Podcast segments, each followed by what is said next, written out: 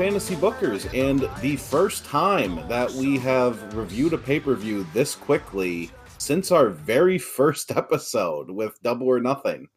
So, oh. hooray, we're actually getting to the point where we're having timely responses on things. It will not be common. Thank you, Tony, by the way, for putting that on for us. Remember, if you like us doing things in a good time, hit that like button, smash and subscribe, whatever those words are. I don't stream. Destroy that subscribe button. Just just take it out. Throw it in there's the universe. Go, st- go steal your friends' phones. Download it on their phones. Just start a Patreon for these pay per views. You want us to watch this pay per view? Fucking pay for it. they don't even need to be wrestling. If you decide that we need to watch a di- completely unrelated one like the Ice Capades, we'll do it.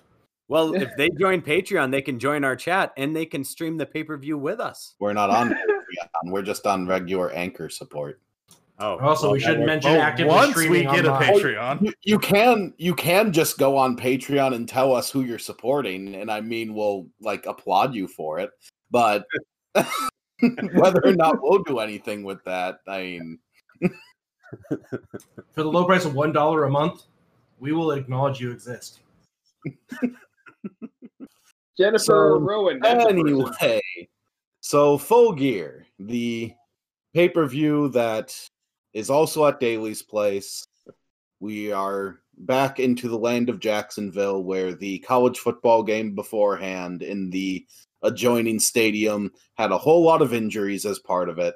That was that was fun. Thanks, Joey, for watching. I'm sorry. football. I'm sorry. But um, and since we have a quick turnaround, I've wa- I've looked at some media regarding Full Gear and what people thought of it.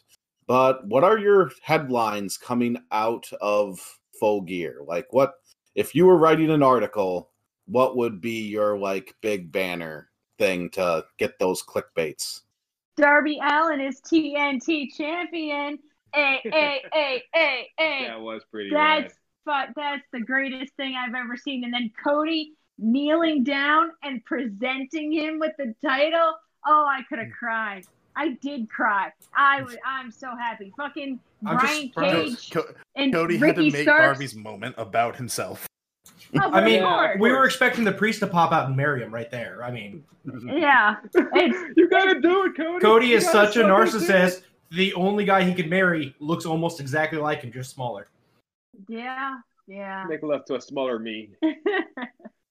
but Darby Allin, TNT champion. Also, Cody Rhodes. He is Cody Rhodes again, and I am so happy. This comes like four days though after he said after Dynamite that he didn't plan to use the Rhodes name for wrestling. Oh man, Nice. Co- Cody said something completely incorrect in a lie in that conference call. I am shocked. I am, I am just absolutely shocked. Shocked and appalled, I say. Well, not that shocked, really. so Ace, what was uh what's your headline coming out of full gear? The continued journeys of the sad yeehaw man, Adam Page. You know? The- his Yeah. match with Kenny was great, and the the see like him silently standing in the background, not even acknowledged uh, after a match later in the show to help st- help build more of a story. The the way they are building Hangman Page may be the best thing they're doing. Maybe the best thing that AEW is doing. I I actually agree. I absolutely agree. I was I slagged on Hangman Page and Kenny Omega before because I've seen them in Japan. I know what they're capable of. The AEW versions of them have been so disappointing by comparison, especially I- seeing them in a tag team. So I will say Page is better now than he was in Japan because now he has a better handle on what he what he needs to do in the ring.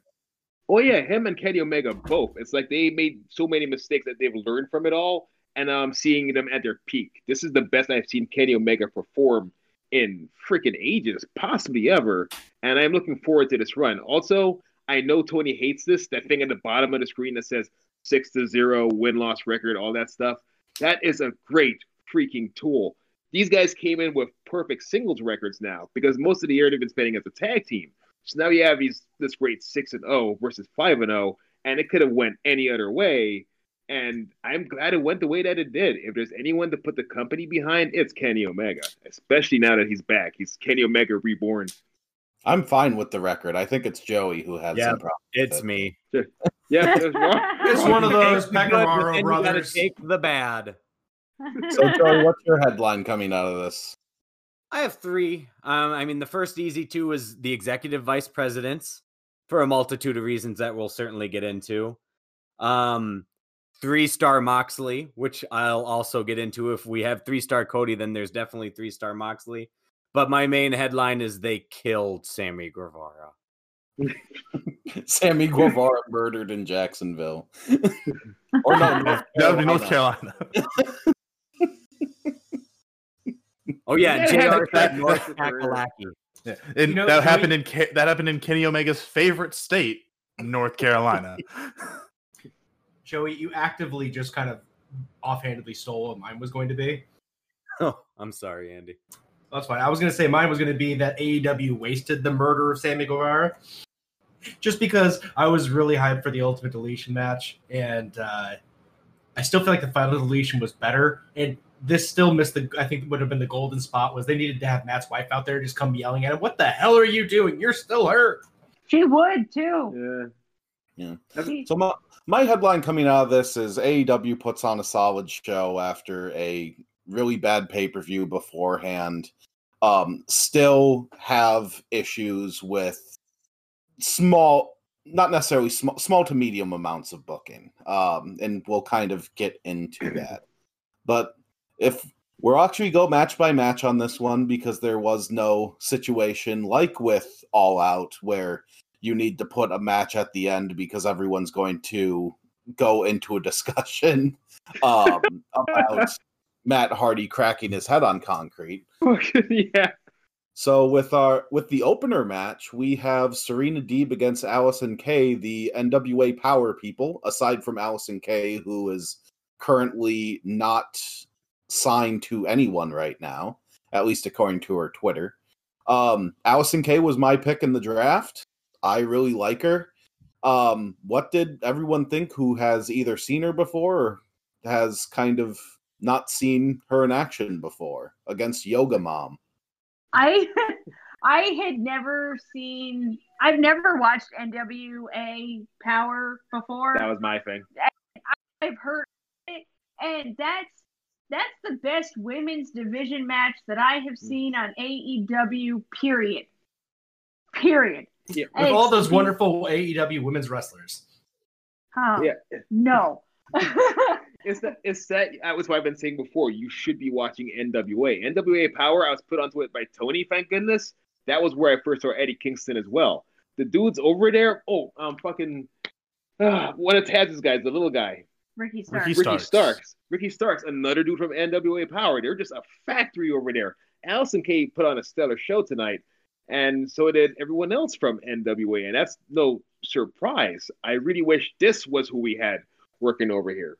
Truth be told. I it's Allison Kay is she is a free agent. Um and I hope she signs with AEW. Uh if she signs to AEW, Tony, I will concede your point about the AEW women's division. That it'll take that All in one person? all in one person because she is she's the best thing about the women's division right now, and she's not even She here. probably left already. She's not watching this right now. Gone. I I know, but it's It, I mean, it was the best AEW women's division match that I have ever seen. And I, the NWA women's title is a disgrace. What the fuck is that Barbie toy? Wait, the NWA one? Yeah, Is there a the picture in it? fuck. What is that? What are we five? But you that's how you know who's who's the Hey, hey, champion. hey, You see it looks face. slightly better than the 3D printed one. That is the 3D printed one. Okay, then I can't tell them apart, and they're just bad. I was Yeah, the- trying to defend something. The NWA belt is made of plastic and has like little rhinestone gems in it, and then has a a picture with like the wallet size. This is your graduation picture in it. It looks It's a really Barbie belt. See, It's a I, I thought it Barbie looked different than the last pay per view, but I guess that that's just me misremembering. My Power Ranger Morpher belt that I had when I was eight was of better quality than the A- NWA women's title. More Oh my god, do you think they get coin. small golden coins that they put into the center of the belt when they become the champion? Hey, that would be better than a fucking picture. Jesus Christ. Who thought that was a good idea? Whose idea was that? You wouldn't do that to a men's division title? Why Well, I feel why? with how much they spent on it, I assume it's a it was an accountant's decision. I think that's an instant heel move. That's something MJF would do to the main title. Just put his face on it. They do it for boxing too. Boxing boxing belts. Some boxing belts have that. I hate Is that because some fans can't read? And granted, I belt to him. I thought the match was limited. It was limited by its build because it really hasn't been built up on AEW television or really in NWA because NWA is more or less on hiatus as well.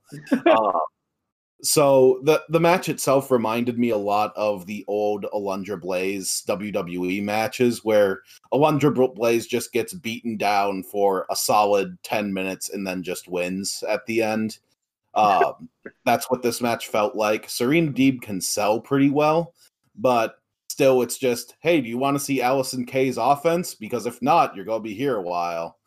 Uh, and it, it's something to say that the joke that I at least made when uh Serena Deeb wins and Thunder Rosa comes out immediately to challenge for the belt. It's like of oh, I I'm your next challenger. It's like yeah, because the entire NWA women's division is in the ring right now. Watch NWA Power on YouTube. All jokes Yeah. aside, though, I mean, this was a fundamentally sound match. I mean, the, they were a little limited on time. It was only 10 minutes. But still, I mean, for both of them, are, like I said, fundamentally sound, solid match. Both of them know how to wrestle. It made, I mean, it was easily the better of the two women's matches. The only bad thing I have to concede, and Tony, this is a question for you. So, who was the one who introduced me to NWA Power, to NXT, and to New Japan? that would be me. Yes. So that that seed when we argue wrestling. Okay. Hmm. Your point? I think he cut out. I Either that or he just left out of He annoyance. just, he just Joey's point of JR is I'm just like who who got me into these these promotions? I did. You- I I'll I say as can't that look at you. I can't look at you like Jr. cannot look at Excalibur. Oh my god, I'll maybe say- that's I'll Jared's say- turn to become the next Wilford Brimley. it, it did sound in that sentence, Joey, like you you slowly I ran have out of energy as that sentence ended. You suffer from dementia suddenly? Who are you? Where am I? How did I get here? Uh, while we wait for Joey to go back, I guess the one comment I would make about this match is uh, I would like to respond to the recent comments from Britt Baker about asking people to watch it just so they give more airtime and things like this. And there's a couple ways you can look at that, but at, at the end of the day, I would sit there and say that if we watch, there's no guarantee the content will get better, right? Because they may also think it's sufficient. Yeah. If AEW wants us to watch more of the women's matches and pay closer attention, they need to do more like this. Yep. It's not perfect. It's not the best in the industry, but this is the level of sufficient we need for the women's division to start to grow in AEW. I agree. Which is crazy because they, they're full of fucking talent. Big Swole is right there. Britt Baker Yeah. is right there. Like freaking Mm. what? Anna Jay. they seem They to be taking some steps that along with the um they advertised NWA Dynamite for this Wednesday, and along with Penta versus Rey Fénix again, that they're going to be running on that episode. They also actively advertised Red Velvet against Tay Conti, and those are people who have previously only been on Dark. So at least they're making it seem important. Well, Well, and I'm but- not but saying the- that they're not taking steps to correct it. Don't get me wrong here. What I'm saying is, is that if we want the women's division to grow, I can see Britt Baker's argument, but we need to meet halfway. We need to we need to be able to show faith in it by giving increased viewership, but that has to come with show of uh, faith from AEW to make a legitimate investment. Things like this make me feel like they're starting to make an investment, and this is the kind of thing I would like to see continuing on to see continual progress. I think, and I'll defend AEW here. I mean, this is just, and I mean, we'll all agree that they their women's division division needs a lot more work and a lot more attention. But at the same time, I mean, we talked about this a couple weeks ago. AEW is only a year old, so I mean, they still have to find who they feel is the bankable star in the women's division. So unfortunately, it's going to take a little time until they feel they find that star. They need And- to find a bankable star because it sure as hell wasn't Brandi Rhodes. I feel like that's why they're taking the time to develop women in the mid card now. They're trying to develop other feuds, and I noticed this when I saw that with um with Darby Allin later. They're working on developing these feuds so that right after these title matches, they're legit just bush pushing in the next feud. The next guy just walks into the ring. It happened with Darby Allin, and it happens here. Like, oh, here's your next feud. Hi, here's your next challenger. Just walk into the ring, and that's kind of smart. They have like a rotating roster for that. So everyone gets into their feuds early so that by the time there's a title change, you already have your next opponent picked out. And with that, we'll move on to my match of the evening, which was Kenny Omega against Han- Hangman Page in the opener, and the shortest the shortest Kenny Omega match I've ever seen, aside from when he just squashed Sonny Kiss in the tournament. The shortest competitive. Yeah, the, the shortest competitive Kenny Omega match. Um, so for anyone who has not seen the build to this on Dynamite and Kenny Omega's new incredibly long entrance, what did you think of Kenny Omega's new and incredibly long entrance? I would I like to it. ask him how much clothes cost in the Matrix. I love it. I love it. I love it. I love the 80s ladies with the freaking brooms. That was cool as hell. I love the trench coat. I love the camera over his face lowering from the sky. He looks like such a dick bag. This is peak heel Omega. This is who I was looking for. None of this fake shit. Now maybe I'll watch AEW on a regular basis now that Kenny's actually here. And that's all he said the entire length of the match. This is the real Kenny Omega. This is the Kenny Omega that fought Chris Jericho in Japan. This Yep. is what I've been That's talking about. He goes, I like I was crazy, like I hallucinated how good he was. Yeah, No, right. great. And I'm just like, oh my god, all right, I get it. He's here. Yeah, this is the guy This that fought is- Okada. This is the same Kenny Omega now. Now we're now this now we're talking. Okay, I got it for like the entire length of the match. That's all I heard. I I actually I didn't care one way or another for Hangman Page I love his pants though. until this match. Mhm. I I was actually kind of sad that he lost. I and- you were kind of cheering for And him. I yeah. don't usually care whether or not he wins or loses. I I felt bad that he lost. I was sad that he lost. And uh I I hope that he whatever cycle he starts now that he lost and Kenny Omega's moving to the number 1 contender spot, whatever cycle Hangman Page is on, I hope it treats him well. I hope it's good and I hope that he is a future number 1 contender cuz he deserves to be. And I'm sorry, Tony. I slept on your boy. I apologize. Yep. You were right. You were right. He was sleeping this whole time. I really like this match. I think it's it's in the same style as so I gushed on um Kota Ibushi against Shinsuke Nakamura at Wrestle Kingdom 9 and I feel that this match is kind of in the same vein as what story it's trying to tell because you have Hangman Page who can show that stat wise he's on Kenny Omega's level. He has the power, he has the actual moves he can do, he has the general athleticism but every single time he actually tries to put the match away, Kenny Omega is just a step ahead of him and shows that he's on another level. I really like this match because I really like when wrestling is able to tell that story, which they also kind of did in the Moxley match, except that one was to a lesser extent. Oh, way, Way way, lesser. lesser extent. No, had this- the wrong main event. This was a solid. I if I was to grade this match on a five star scale, I would give this match five stars. I really would. I really honestly enjoyed this match, and I was sad that Hangman Page lost. Dude, Yeah. I'm invested now. Now I'm actually interested. What's he gonna do next? I actually care, and I I hope he has more matches like this in the future. Everybody else in the locker room, step your game up. Yeah, yeah. I, I love his new look. I love his new look. I love his new attitude. I lo- they actually managed to make me care about their face and hate their heel as there should. That's that NXT energy. If you tell your story right, you will have the audience in the palm of your hands, and they did. I couldn't look away for the entirety of this match. Um, Ace, Andy, anyone else? What did you think? I love this match. The, I agree. This was the best match of the night.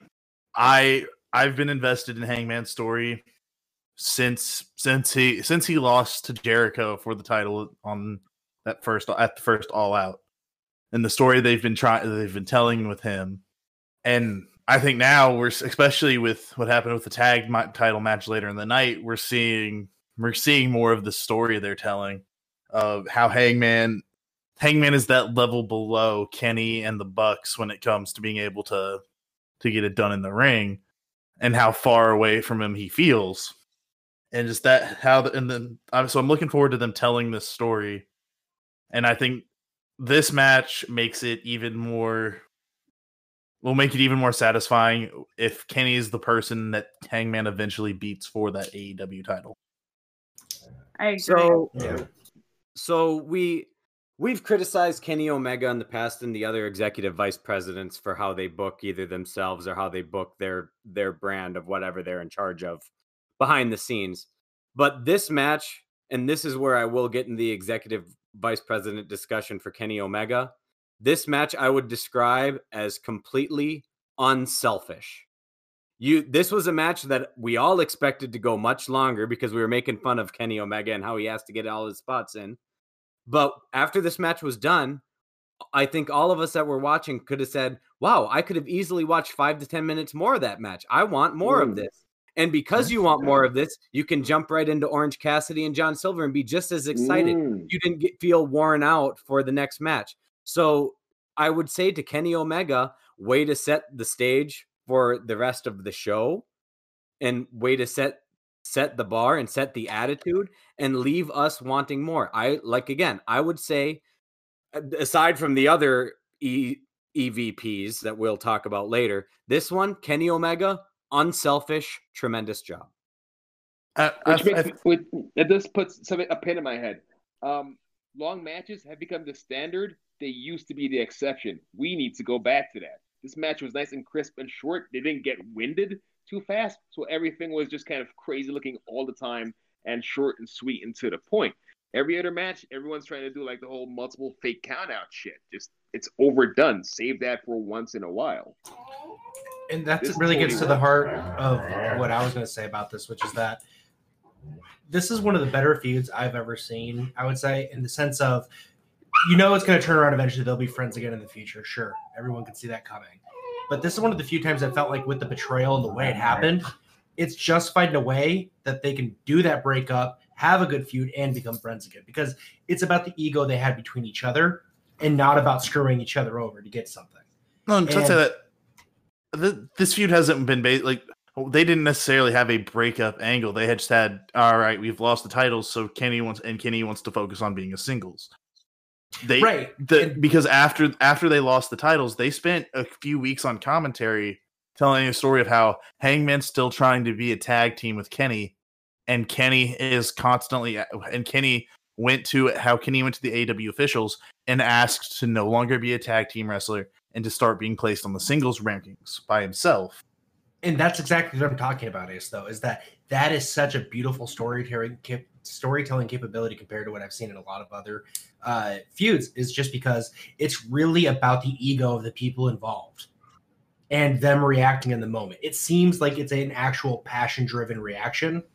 It feels less staged, and you can actually feel like it would be a natural angle for them to reconcile eventually. Whether they do or not, I have a feeling they'll end up in some Mhm. kind of a team again because they work so well together and they can put on such good matches. But I mean, this sets a stage that says, hey, we have a conflict now, but we can re- uh, reconcile it later. And I think that's really good storytelling. So next we have Orange Cassidy against John Silver in the John Silver. Thanks for getting over on on being the elite match, Fuck yeah. and I was really impressed by John Silver. He was funny. He was a funny heel to match the funny face of Orange Cassidy. I thought ripping out the pocket pockets was excellent, and That was so great. I This I really liked the match. So what did everyone else think? this was my Bes- pick. This was my favorite. This is my match of the night. That was hilarious as hell. They work so well together. And finally, someone sees John Silver is great as a solo wrestler. He's like five foot nothing of pure compact energy and power, and they're just wasting him otherwise. I'm glad he's working so well for Orange Cassidy. I think my spot of if, if it wasn't for the pocket spot, I think the other my second favorite spot of that night was like early on when like you see Orange Cassidy slowly going to put his hands in his pockets, and John Silver's just not even looking at Orange Cassidy in the face, just looking at his hands, going no, no. And as Orange Cassidy lowers his hands, he is lowering his body to to just keep level with his with Orange Cassidy's hands. I love that one arm gorilla press he friggin' did. He looked like Vegeta at that point, just holding Nappa over. No, Goku holding Nappa over his head. Just one arm. I'm the only one I watched Dragon Ball Z. Cool. No, you're not. Uh, but that I will say though that image of Goku doing that has been has been ruined for me because of the memes where they have photoshopped Goku out and photoshopped Squidward in. Stay off the internet. So do people think that there is a potential face run in for John Silver? Is he now the person that we want to see like potentially break out of the Dark Order and feud with Brodie Lee? And yeah. be a mid card feud, or where where do we see John Silver's ceiling? I I can see him be becoming TNT champion. Mm. I don't think he should ever feud with Brodie Lee because their size difference is too great to, for me for it to be a believable thing. That John Silver like they they would need to do something for me to make for it be believable to me that John Silver could beat Brodie. Sorry, fuck you, Kevin Right. Nash. This is Kevin Nash, Rey Mysterio energy. Absolutely giant killer stuff. No, that's why it would work. Right. If you have John Silver taking on each member of the Dark Order one at a time, getting the big boss Shang Tsung, Shao Kahn, Brodie Lee, that's Yeah. endearing. I mean, if you can build him up, you, yeah, I need, they need to do something where they can build him up to do it. But but unless they do something like that, I don't th- ever like they're this John Silver cannot beat anyone else on the roster. Cannot beat see him any Gorilla Press Brodie. Lee. Dude is predetermined. We could make it look believable. It, it'll happen. Like we're behind him. We're behind him, and that's enough. We made freaking Eugene happen. We made Santino a thing. We could Just because we've made them happen doesn't mean they should have happened. I think before you have him like go on a major feud for a title, or even against someone like uh, someone like Brodie Lee, you would need to see if he can turn his turn his comedic energy into more serious energy um, to show that other side. Orange Cassidy has been able to do that, so I do think there is something there, but there, there's only so much you can get by doing doing your spots and then doing uh doing a bu- double bicep pose and going boom, which always makes me laugh, but there's a ceiling to that. Yeah. I mean, I think See, John, this is where. Oh, go ahead. Hayes. No, yeah, it's like- it's like, I mean, John C- John Silver's good because he's he's a he's a kid who has a young, who has a long career ahead of him.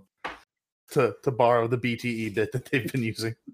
But what were you gonna say, Andy? So I was gonna say this where I'll jump into the dissenting opinion, where I not that I disliked the match, but I was not nearly as entertained by it as I think everyone else was, because for me it crossed that line of being too much comedy for the content, which is weird for me because normally I'm a big fan of the comedy matches. But to that point, and what you said, Tony, is that I think Silver's a very talented wrestler, but I think it needs to feel like a little bit less. I think that it, I feel like the problem I had was the jokes hit the same tone too many times. Of, hey, look at how strong I am, despite how small I am.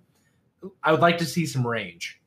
Andy, so I have a question for you then. Do you also think I mean, you're talking about where John Silver's ceiling at after this is too, but do you think Orange Cassidy, from your viewpoint, also suffered from this match? Because where do you think he goes from here?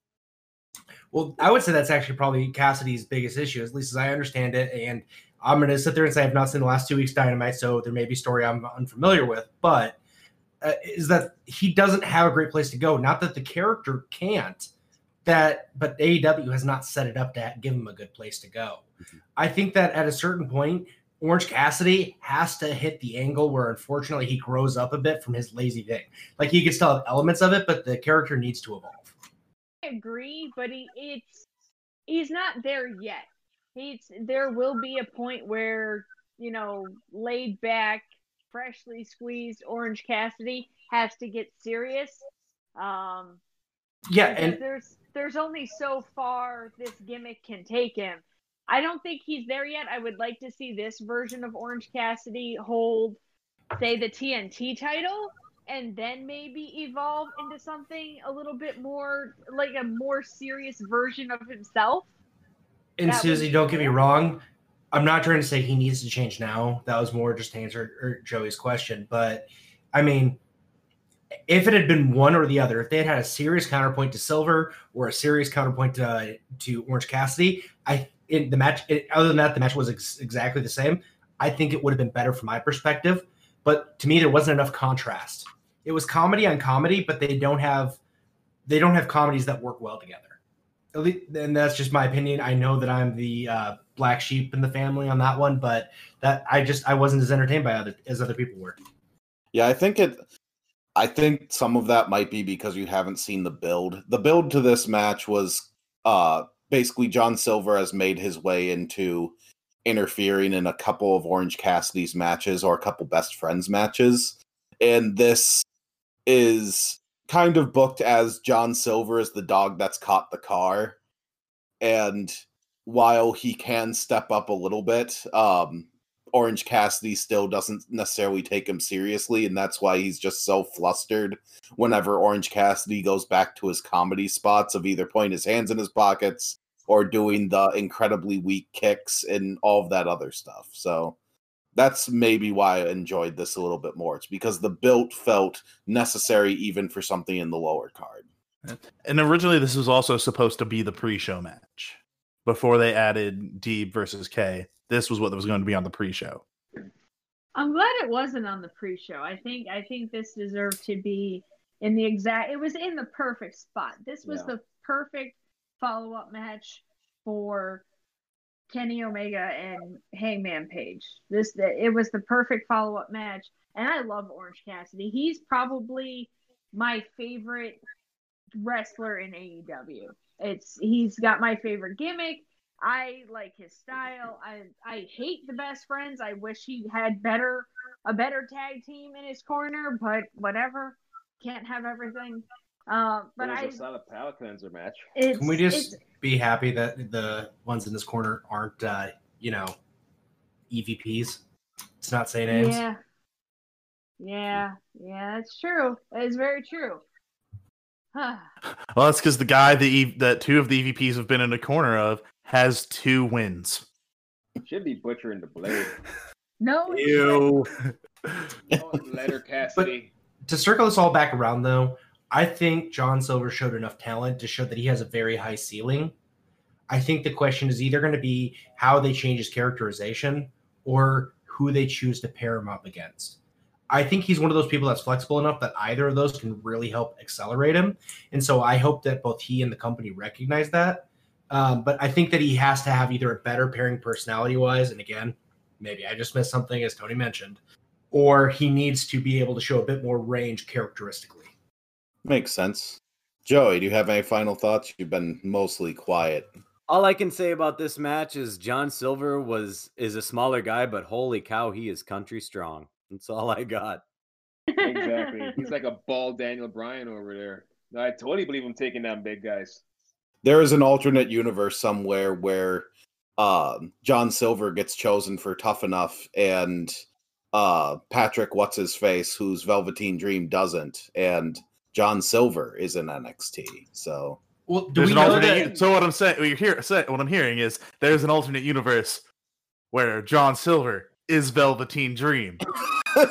No changes to the oh. character, just just John Silver as Velveteen Dream. Velveteen or John Silver's next shorts say "Call me up, Vince." John Velveteen Dream. Moving on to Darby Allin against Cody Rhodes for the TNT title. Cody Rhodes with Arn Anderson. Darby Allin comes out with a with a friend in a car and then selfishly smashes the windshield for reasons. Well, actually to set up the shot at the very end, but I mean, I also, if like from what Darby's character is, him doing that feels like something he would naturally do. it didn't feel something contrived to set up that shot later, but Yeah, I just hate cars. I hate life and I hate cars. I hate this weird shit. I think Dar- I think Darby Allin hates cars as well because in the promo package for this, for that same car, we see him use his skateboard to break the back window of the car simply so he can then put his skateboard into the backseat of the car instead of simply opening the door of the car. Well, Man, and I like the fact that he describes at the beginning as this is my crappy car where I go to think. Sitting in my then crappy car also- thinking. There's also the really sad story of like his drunk driver uncle that died while he was in the car, and it's like, okay, you being absolutely fucking batshit crazy, that makes sense now. I knew there was something. I knew it. I called it. That oh man, His origin story, his Peter Parker moment. fucking that early childhood trauma shit. Yeah, that's what he's running from. He doesn't fucking feel pain because he's already felt the worst pain he's ever gonna feel in his life. I became the thing that I feared. Skeletons. Yeah, that dude needs therapy and some antidepressants. Uh, however, I love him as the TNT champion. I am so happy. I'm so happy. I could have cried. I did cry. Lots of that. Just, yeah, I, I'm so happy. I'm glad it's not Cody Rhodes anymore. This is gonna be a new era, and the, the next the next feud is already set up. Friggin' Brian Cage comes out and just wails on him immediately. Like, no, we're wasting no, fucking time. No see, time. Did you see too? It's Brian Cage and Ricky Starks both picked up the title. I think. I I don't think they're both gonna make it. If you know what I mean. I I think. You think the pandemic's gonna get Ricky Starks and I no. I don't. yes. I, no. I don't think the. What? No. I don't think the pandemic I see is- what you're putting down. No. What? Matter with you? What drugs are you on? And why aren't you sharing? no, one of them is uh, Taz is gonna drop one of them. I don't know which one of them. I feel like it's gonna be the skinny one. Not gonna It's good- lie. I I he he'll I think he'll need he needs to drop he needs to drop Ricky because Ricky doesn't need a mouthpiece as much as Brian Cage does. Exactly. Brian Cage gonna like Brian fine. Cage while he can talk cannot talk like he he could use someone talking for him and Ricky is amazing like Ricky with a microphone is amazing. It's like they stuck the Rock in a sauna and now came Ricky Yeah. Starks. I I said when we were watching the match, I I likened to like Co- when Co- uh, Cody trying to bring Darby Allin in and looking at Darby Allin and saying, "I shall call him Mini Me," and that is the same thing with, with if the Rock were to meet if the Rock were to meet Ricky Starks. I feel that would be a very similar interaction. I don't know. So I was talking to Tina when watching Dark, um, and we were talking about Ricky Starks and going over that. I forget which um, which wrestler we were talking about. That's like a lesser Ricky Starks. And we said, okay, so if wrestlers are Pokemon, this wrestler evolves into Ricky Starks, and then Ricky Starks evolves into something else. And we were trying to think of what it was, and it's like it kind of feels like it should it hey, the final evolution should be the rock but i don't think that like it would fit with like current rock so it would be like ricky starks evolves to another base level form so he evolves into rocky maivia yeah, yeah, that's it. or um, You got your starter. He evolves. Maivia. He evolves into corporate Rock. or I was gonna say, or Silk Shirt Rock. That's Ricky Starks looks like a stripper from Miami that like is stuck in 1994. I'm Ricky sorry, Starks- what's wrong with that? Nothing. That's just what he looks like. Fucking, I hate I- his. I hate his loafers. That he looks like a knight of the Roxbury. Hold on a second. What the hell was that? So since we were talking about everything except the match, Joey, what did you think of the three-star Cody Rhodes against Darby Allin match? Well, again, I mean, to quote Marlon Philogence, I'm a sucker for a good small package. Because this one I know did not end by finisher. I mean, there's two things that stand out. The first one, well, actually, three things. The first one, Darby Allin, Darby Allin's tights under his jorts. So Darby Allin's tights under his jorts, thing number one. Number two, Cody proposing to Darby Allin, will you be my ace in the hole with my ace belt? Sorry, ace. and the last one, of course, is of course, Cody Rhodes needs this match to have an obscenely long ending and a match that felt too long. Well, and that's what I was going to say is that I want to give Darby Allin one of my potential two picks for MVP for the entire night for actually doing a damn good job of making Cody look like he gave a fuck. Because Cody did not feel like he gave a fuck in this. He just felt like he was there because he deserved to be there, not because he had any investment in the match itself. See, I think Cody still gives a fuck, but I think the problem is that he gives so much of a fuck, but wants to make it like he's like cool cucumber main eventer. And he, in essence, Cody is still a mid carder, and he always will be a mid carder because Cody Rhodes is a mid carder. Uh, Cody, if you subscribe to our Patreon with $500 a month, we will take that back. We But I will. I, and, and and after we after you guys make Tony take that back, I will then reiterate it and refuse to take it back. I mean, we'll have gotten our 500 bucks. I'm happy at that point. but Ace th- cannot be bought.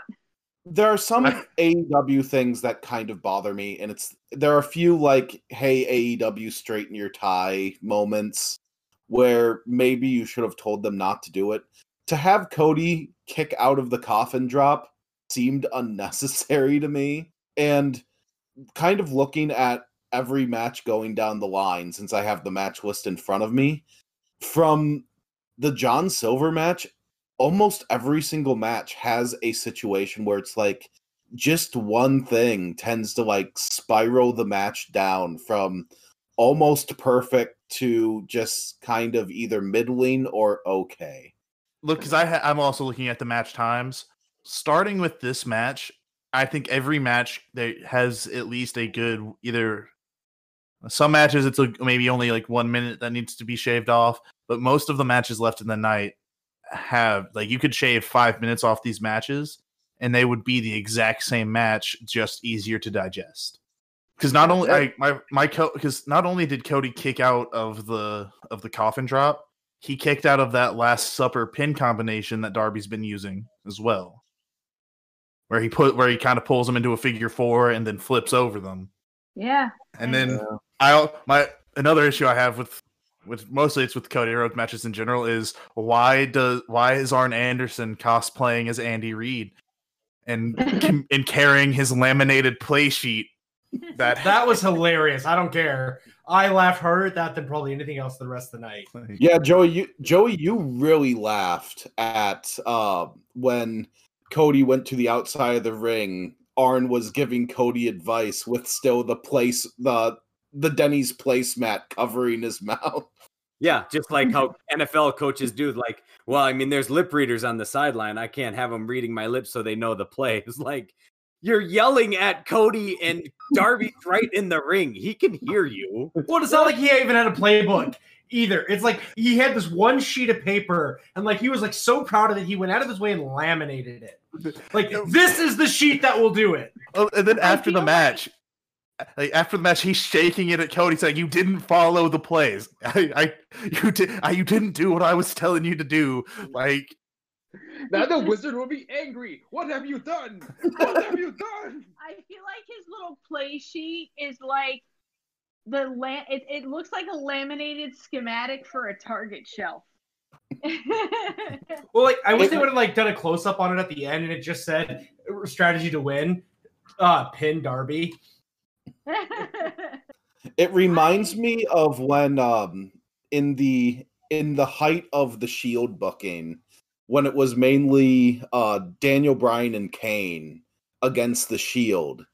And for one of these matches where they assemble a super team against the Shield and the Shield just wins, they actually got The Undertaker as part of it. And Taker was at least somewhat decent in the ring back in 24 was it 2013 or 2014 but they have this promo segment at the uh just before the match where uh Daniel Bryan is te- is telling Kane it's like hey is is your brother coming because I have a game plan and everything everything else I have this sheet of paper with diagrams on it And The thing is, though, with that, it is some that is something being played for comedy. This is something that's supposed to be taken very seriously. Like, and then I'm reminded as he's doing this, oh right, the Nightmare Family. I picked them as my team. Yeah. Ah. I like the look though. It looks like he's he's a race car or something, and he has a whole crew with him it's just the, to keep him going. but he keeps adding people for no reason. Uh, yeah, you there's a damn good reason. Have What you is the reason his that all- ego? What is the Hey. real? What, what is? Give me any reason why anybody outside that is not named Billy wants to team with Austin Gunn. Ego. Austin, I'm going to lean as far over this barricade as I possibly can to yell to, to yell while I'm standing at ringside. How badly you suck. Like if I- if I lean, the further I lean, the more effect my cheers have. Is that is that not true? It's That's how it works in the wrestling arena. That's the moment you enter the premises. Austin Gunn is pretty, he's pretty brutal to watch, and I Like, and again, he, I, I don't know how long Austin Gunn has been in the wrestling business. I don't, and like someone, I there's a part of me that wants to give him the benefit of the doubt, but hey listen. with the Dom- only, the only thing you're Dominic willing, to, Mysterio can figure it out. So can he. Yeah. but like when when really the only thing that you have done so far is you have had you you have had tag matches in which you have either been pinned or your dad got the pin. Yeah. Your your 50 your 50 year old dad who is also the largest guy on the roster. I'm sorry, I didn't realize we were making predictions about the upcoming Rey Mysterio matches.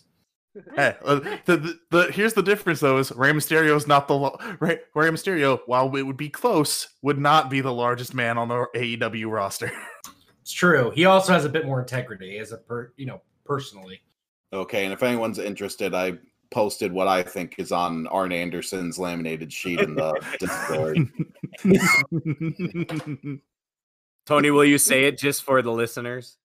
Yeah, so it is, it's the actual Daniel Bryan diagram that was in that segment that I mentioned earlier, and it's a square, and it just has written in the middle of it me with two arrows pointing to two corners, and then on the outside of the ring there is a diagram for where the announcer's table is, and then written underneath is surprise with three exclamation marks. It- and on the other side it says shield of two or something to that effect Yeah, pretty sure that's Shield of Two. It's Just go- witchcraft shit. just google daniel bryan diagrams and you will you will see what i am i am talking about it was a great segment Dude, he's almost a Hall of Famer. That shit works. I trust Daniel Bryan. So this actually brings me to a question I was going to ask earlier. Do we know for a fact Daniel Bryan is not just Mr. Silver with a wig? no john silver's too muscular to be daniel bryan daniel bryan That's is more part of the trick. He's he an looks agility more muscular. He looks more muscular when he's bald. Daniel Silver Bryan is is- stronger than you think. I mean, he's a strong, he's a strong dude. But I mean, hey, you can let, be, mus- let's you can be muscular against- without being strong. Well, then Andy, you can be mad because he's about to feud with Roman Reigns, and we know who's going to win that feud. Yes, we do. And I'm not going to get mad because I've given up. so time speaking of giving up let's move on to hikaru shida against nyla rose in a match where the promo segment was as long as the build, actually longer than the build, probably twice the si- eh, twice as long as the build, and it is a rematch not from the previous pay per view, but from two pay per views before. Where Nyla Rose has been the number one contender this entire time. And before I let Susie, I imagine, rant about this match, I will say this. It seems at least that dub- that AEW is trying somewhat, and despite the build, the match was as good as it probably could have been. Aside from one big mistake, in my opinion, where Hikaru Shida actually shows her character from Shimmer, where she pulls Nyla Rose out of a pin and then proceeds to get beaten up. I think you could do more, especially if Hikaru Shida is winning. If you pull her up from a pin, then go and just knee her again and win. That's more character work than I pulled you up from a pin and now I'm going to get beaten down for another five minutes. This entire match was just hard to watch. Why is Hikaru Shida still the champion? It's not fair. It's just it's just bullshit at this point.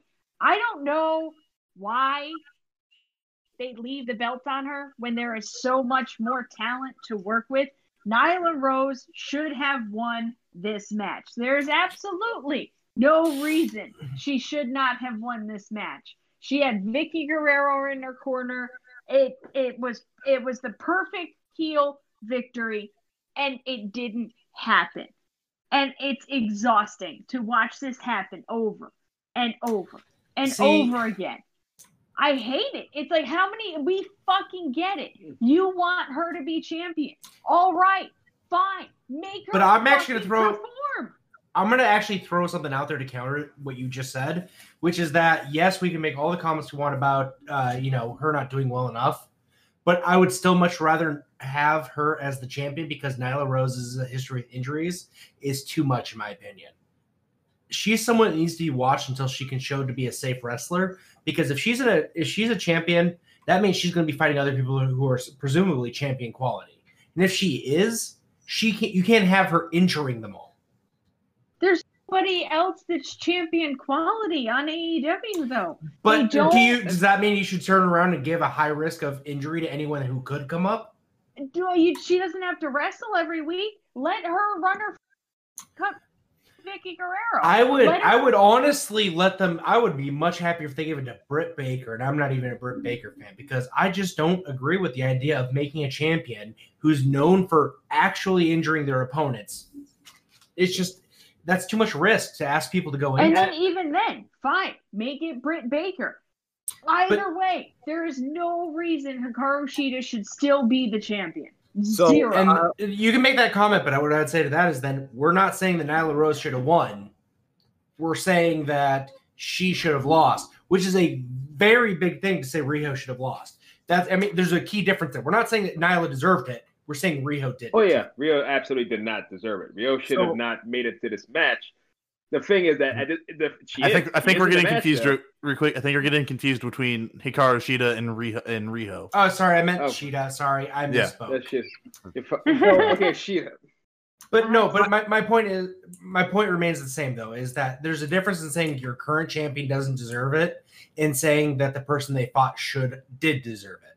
There's a key difference. My reply to Andy, though, um, I would say like if you were gonna make Nyla Rose the champion, there's a little bit of workaround or what you can tell her to do because she has the size compared to her competitors is you can tell her to work more slow in the ring, work more methodical because it is believable that she would just beat you up just because she has the size advantage.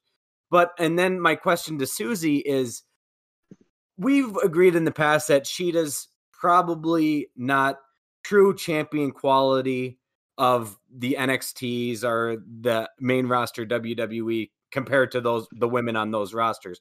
But is this partially also on AEW just for not give putting in the time to focus on Shida on TV? So you basically throw them into this pay-per-view match blind. it's it, it's a general failing of the women's division as a whole. It's not just Shida who doesn't get the time and attention and the focus and the honest critique of okay, you did this good, you did this bad, do this better. And if you can't do it better, you don't get to be champion. The women's division is in AEW is sorely lacking. There were two women's division matches tonight. One was on the buy-in, the pre-show, and that was a better match featuring zero AEW talent than the AEW women's division match. That's a problem.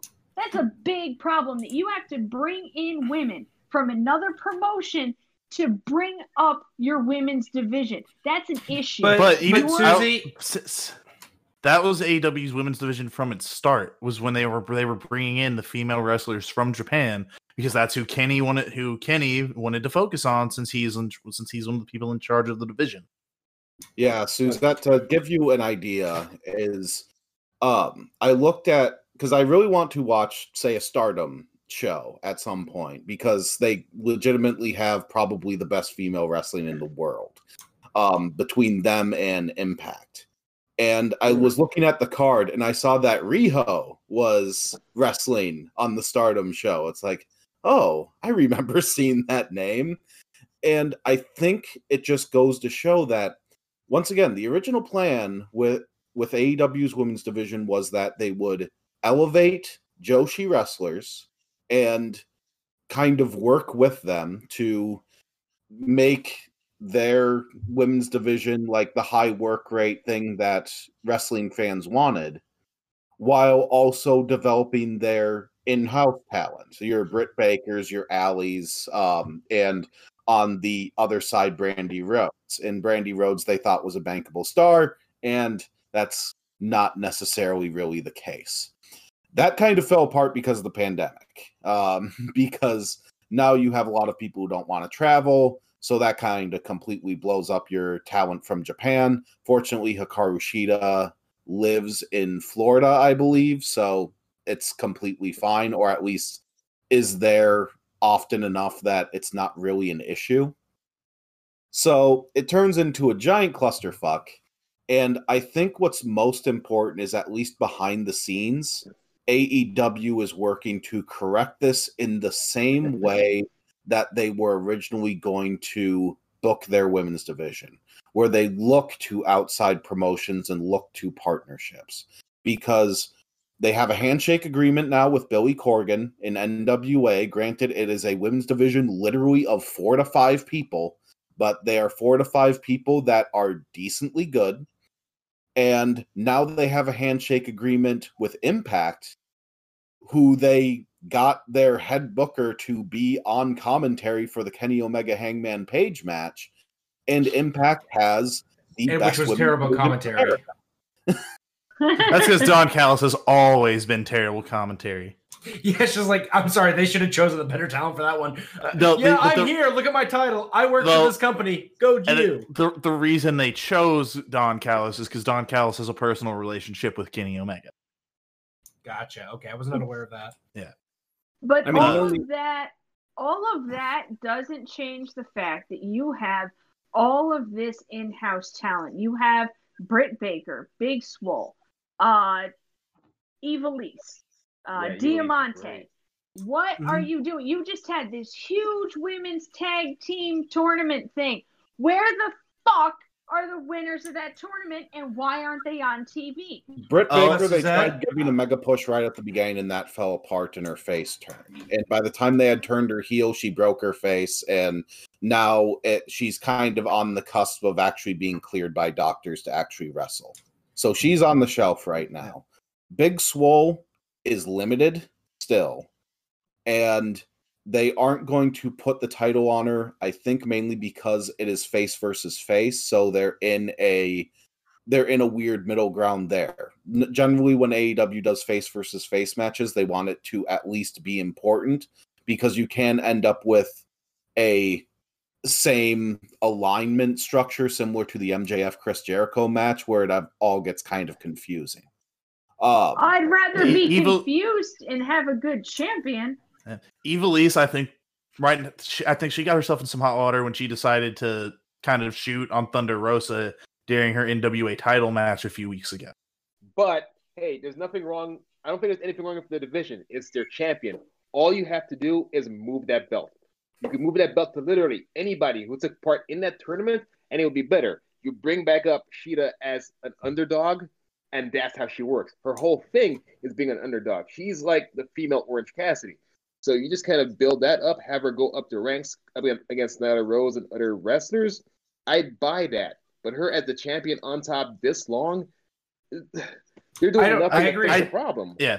I, I think their biggest issue was they were pushing they were they were pushing for the next basically the next few to be they they were pushing for Kris Statlander and for Britt Baker. Kris Statlander and Britt Baker got injured within like two weeks of each other. Uh, Kris Statlander was injuring everybody. She, we talk about Nyla Rose. Kris Statlander is probably even more dangerous than anybody in that. I'm group. not. I'm not making any argument against that. I'm just saying is that I want to see someone at the top who's not going to injure their opponents. No, it, but I mean, okay. So going back to the match, I mean, I think we all agree this match went at least five minutes too long, Yes. Right. especially when you oh. have when you have the underweight champion or or at least the smaller champion going the underdog champion going up against the bigger monster heel especially even with a manager in her corner what you're usually playing on is like you know she's just going to get beat up the whole time so hopefully she can make some kind of comeback and find some way although again whether we feel that Shida should have won or lost or neither here or there too. I mean, the other problem is that we also compare it to the NXT women's division, who has Io Shirai and Candice LeRae. You compare it to SmackDown, who's got Bayley and Sasha Banks, who's probably the best worker in the world. And I mean, you also compare it to Charlotte Flair and Rhea Ripley and Shayna Baszler. I mean, the bottom line is, I mean, Tony, and I mean, you can compare it to Jordynne Grace too. Although, I mean, all those names I named in WWE, I would put all of them against anybody in Stardom or uh, Impact. I think that's a different argument, but um, the bottom line is, it, it's tough to compare it with this. I mean, the AEW's trying to get there. I think they just need to find their one person to really headline. I, I will give this match this. I enjoyed the fact that just from the start, Nyla was frustrated enough to like two minutes in. All right, I'm gonna go grab a chair. I'm gonna go grab a table. I'm gonna and Aubrey's gonna have to tell me no. It kind of feels like an overreaction. Like that's the reaction you have to someone who's bigger than you, and like I'm gonna need all this weaponry just to take them down.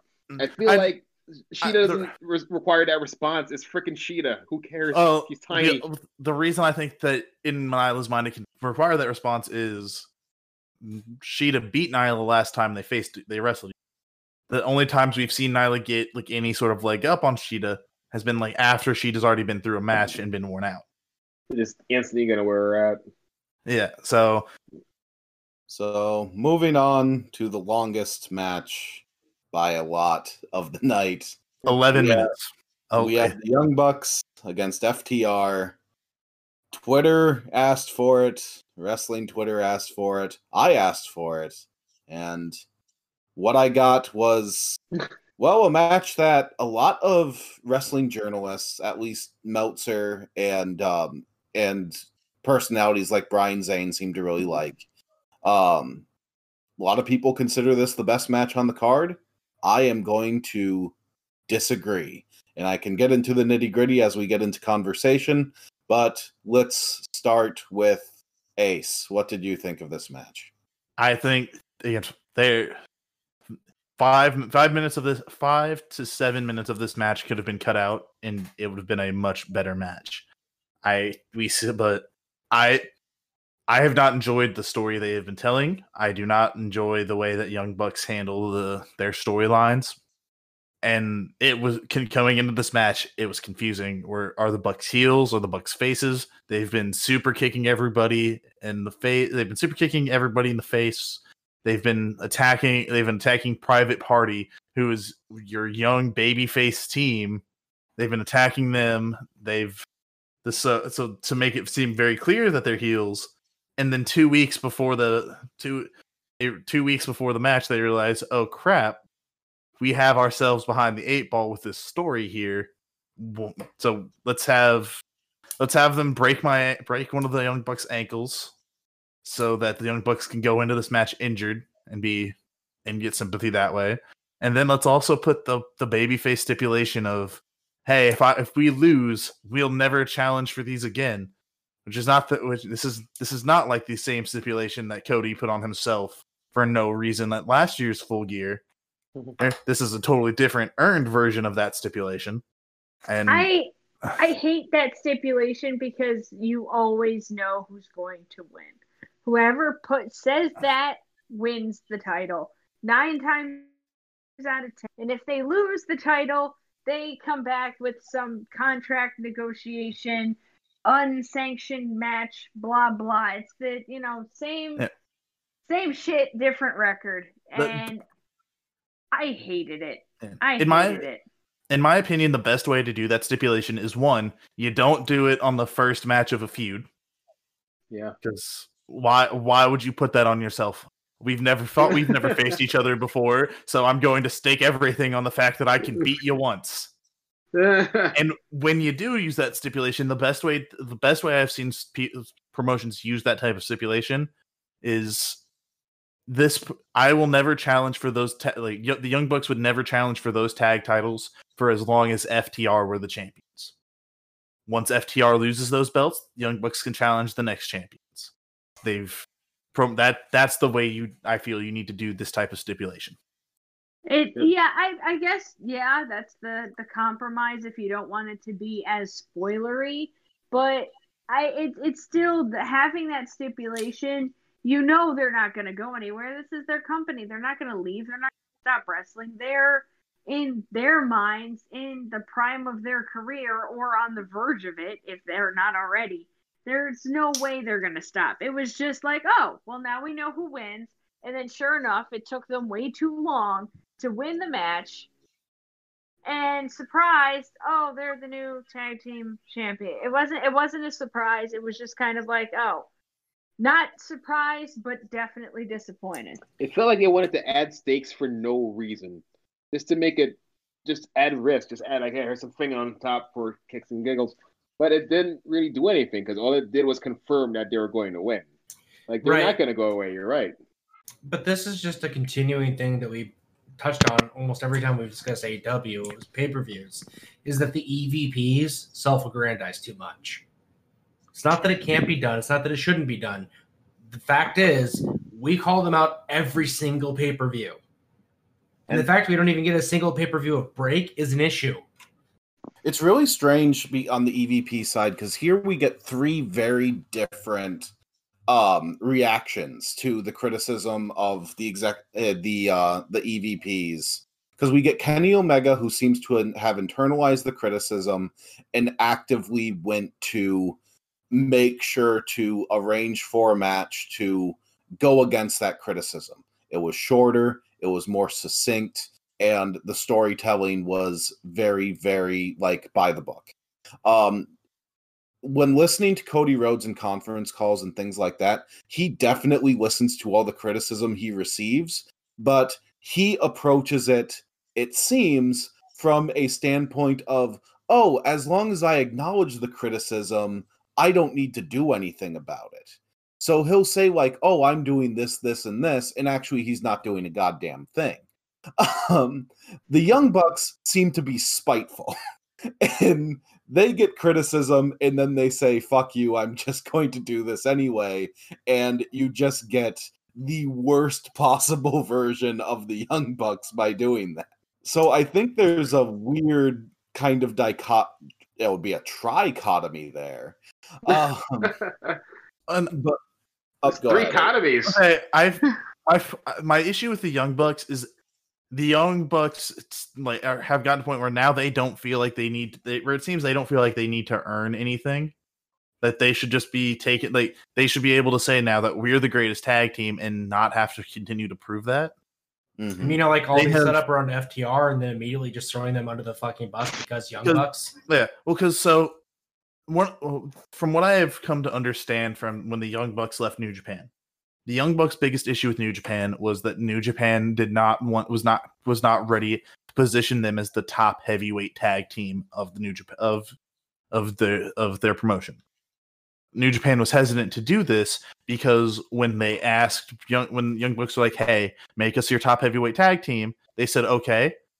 We'll want we want you then to participate in our heavyweight tag team tournament in December, which will require you being over here for a month and doing a tour over here. In which the Young Bucks said no So New Japan's like, okay, then we can't make you our top heavyweight tag team if you're not going to if you're not going to be in our in our big tournament. It would be the same thing as if their G if the IWGP champion was like, no, I'm not going to participate in the G1. But new but the Young Bucks took that as a slight of, well, they're not going to give us the respect that we think we're owed because we're not going to do this tournament. Yeah, and the sad thing is, I understand both sides because the Bucks had had families and everything else. So Yeah. I, I can I can understand why the Young Bucks don't want to be, but you also then have to understand why New Japan would want you over there during their big tag team tournament. yeah, Yeah, I You mean, need it's no different than any other approach it in career. good faith. Yeah, You're right. It's no different than any other career. You can choose to make sacrifices in terms of your career, or you can choose not to. But if you choose not to, you can't blame the company for going with the people who will. Yeah, so and this is the thing that bothered me about this match. Once again, it's kind of a straighten your tie type thing. So, from what I gathered on the people who are positive about this match, they're positive because it's oh, it was a love letter to tag teams of the past. You have the you have FTR who does like the the heart attack, they do the Steiner's finisher, they do all of these things. And meanwhile the young bucks do the 3d they do the twist of fate they do the the tag team finishers that they came up with. In the meta problem i have there is that in the end they are saying that we are better than all of these tag teams because every single one of those spots ends with a kick out. There isn't a delay in getting the cover on some of these that they aren't protected finishers. So that's kind of what bothered me is that if this is a love letter to tag teams, why did they just spend the entire time kind of shitting on their moves? Well, Tony, I mean, realistically, I mean, we can talk about how the Bucks wield themselves politically backstage. I mean, that's a different conversation. This match alone, I think we all agree went too long, but this has always been part of the Bucks ring psychology. It's been high spot, high spot, high spot, but until the fact where honestly the finish just feels underwhelming, especially when you're ready for the match to be over anyway. Yeah, eh, the, I think my problem is there's a better match here. If they really wanted to tell a good match that fit with the story that the build was telling, it's that FTR are the students of the game tag team. They they're the throwbacks, and if FTR were pulling out all of these previous tag team finishers or all of these previous like tactics that previous tag team uses, and you have that stated in commentary of, oh, this is a Midnight Express thing. Oh, this is a this is a Heart eh, Foundation thing. Then it kind of establishes that, and maybe the only way the Young Bucks can finally get the win is by doing like their own finisher or coming up with some new style finish that they figured out. But instead, like you even get a throwback to the old eh, DIY against the revival finish, which was kind of weird. So I don't know. I, I think it's just the generally I say that the the issue I have with like seeing a seeing a bad movie and seeing a mediocre movie is you see the mediocre movie and you can think of like eight different ways that it could be better. Meanwhile, bad movies are normally just disasters and it's better to just not deal deal with them anymore. And I imagine that you guys who watch See No Evil can attest to that. But that's my problem with it. It is I was expecting something more, and instead I got a two and a half to three star match, in my opinion. And I would agree. And on that note, I got to bail, kids. So Okay. thank you all and talk to you all soon. Oh, by the way, and they Okay, killed okay. Sammy Guevara. It's the next match. Yeah, that, that kid's dead. Crazy dead. But anyone have any final thoughts on Bucks against FTR? I, I want to say to your point, Tony, about them kicking out of these old finishers. I think that's the way that the the way I've always seen people kicking out of other other finishers. It's always been that the reason the reason the the like the reason the heart attack didn't work for when the when FTR did it is because they they're not doing it just as as they're not doing it as snugly as as the Heart Foundation. The Heart Foundation that was their move. They knew exactly how to do it to put somebody down. But that's just my how that's how my brain works around that. Yeah, I know that's the generally the kayfabe of it. I'm just I'm looking at, at that weird meta commentary. I, I think it could have worked a bit better if it was more back and forth with the old finishers that neither side could land the old finishers well. Um, and that, that that's very established. And then they either end it with their own or something new to your point, Tony, because then it's not just, hey, look at how bad these are. It sells more of what Ace just said of, hey, look, no one can land these things but the people who did them. hmm So moving on to, I, I would say that this is my other match of the night, but I can't necessarily have two. But it also wasn't a match. the the elite deletion was a was a vignette, a, a small movie, a short film, and I really liked it. But I ta- I've talked way too much, so Andy, you take it away and talking about the the passion of Sammy Guevara. Uh, I thought it was really well done. I feel like you know, looking at what happened at All Out, this is exactly what they should have been doing to begin with instead of going for the riskier spots. But I also feel it fell short of the campy epicness of the final deletion. Um, and not, I would know that there's a lot of arguments to be made that you shouldn't compare them. It's not a competition, but then give them a different name or somehow set them apart. Uh, they bear too much similarity for me not to make the comparison. I think it's a very fair comparison to make. So it's a very good match, very entertaining. I'm very, very happy to see Señor Benjamin again, as I always am. But it just it felt like it was a shadow of what it could have been compared to the final deletion, which is too bad because Sammy Guevara sold his fucking heart out to sell the things that were happening in there. And goddamn, I don't want to know the bruises that man had the next day. I'm pretty sure he still has them and they still hurt. I I enjoyed this entire thing. I look at that, Drew. We agreed on something. This was a lot of fun to watch. I think they played it safe after the last time they interacted. It's that it has that Tegan Nox afraid to injure herself energy. And I can respect that. You go into a match like this and after your previous big encounter, Matt Hardy had a very scary, very real injury that had everybody wondering whether or not he was actually dead. I get the play it safe energy. I would have done the same thing. I enjoyed this match. I I love Matt Hardy, everything that he's doing. Uh, my personal favorite little spot in this match was uh, the Hurricane and Gangrel showing up. That was that was a lot of fun for me. Uh, you know, throwback to the the brood. Um, but I I loved it. Uh, Sammy Guevara being dumped in a trash can. That was that was a little much, but. You know, it's kind of funny. You talk about Matt Hardy in a match and Gangrel shows up with Hurricane Helms. We're watching Halloween Havoc and Michael Hayes shows up and it's like we're time traveling back to the late '90s with Michael Hayes and the Hardys at, versus the Brood. We just need Edge and Christian to show up somewhere in this, and then we're 13 again. And then the Dudleys come in with a table. And the Dudleys for no reason. For the right reasons, Marlon. For the right reasons. I personally want to have Private Party on call to help me if I'm ever in a scrap. You just um, to, to wrestle mediocrely in case I'm in trouble. Also, I love the fact that just you just hear Matt sit yelling, "This ain't water, this ain't water," and then it cuts to Private Party getting the message. They're But also- really good at their pre-done matches. Well, and I think this really we've we've touched on this a couple times, but I I just want to throw this out there. I think this really does show how well you can do a pre-recorded match. You know, Mm. if you look at something like this, I look at Britt Baker's whole thing in her dentist office.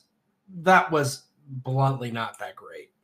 This shows the quality you can have, but I think they need to find new ways to be creative, and I think that's just one of the strengths that uh, you know Matt Hardy has is that he can be creative in this kind of way, where he maybe thinks of, of the matches a bit more cinematically than the other wrestlers do.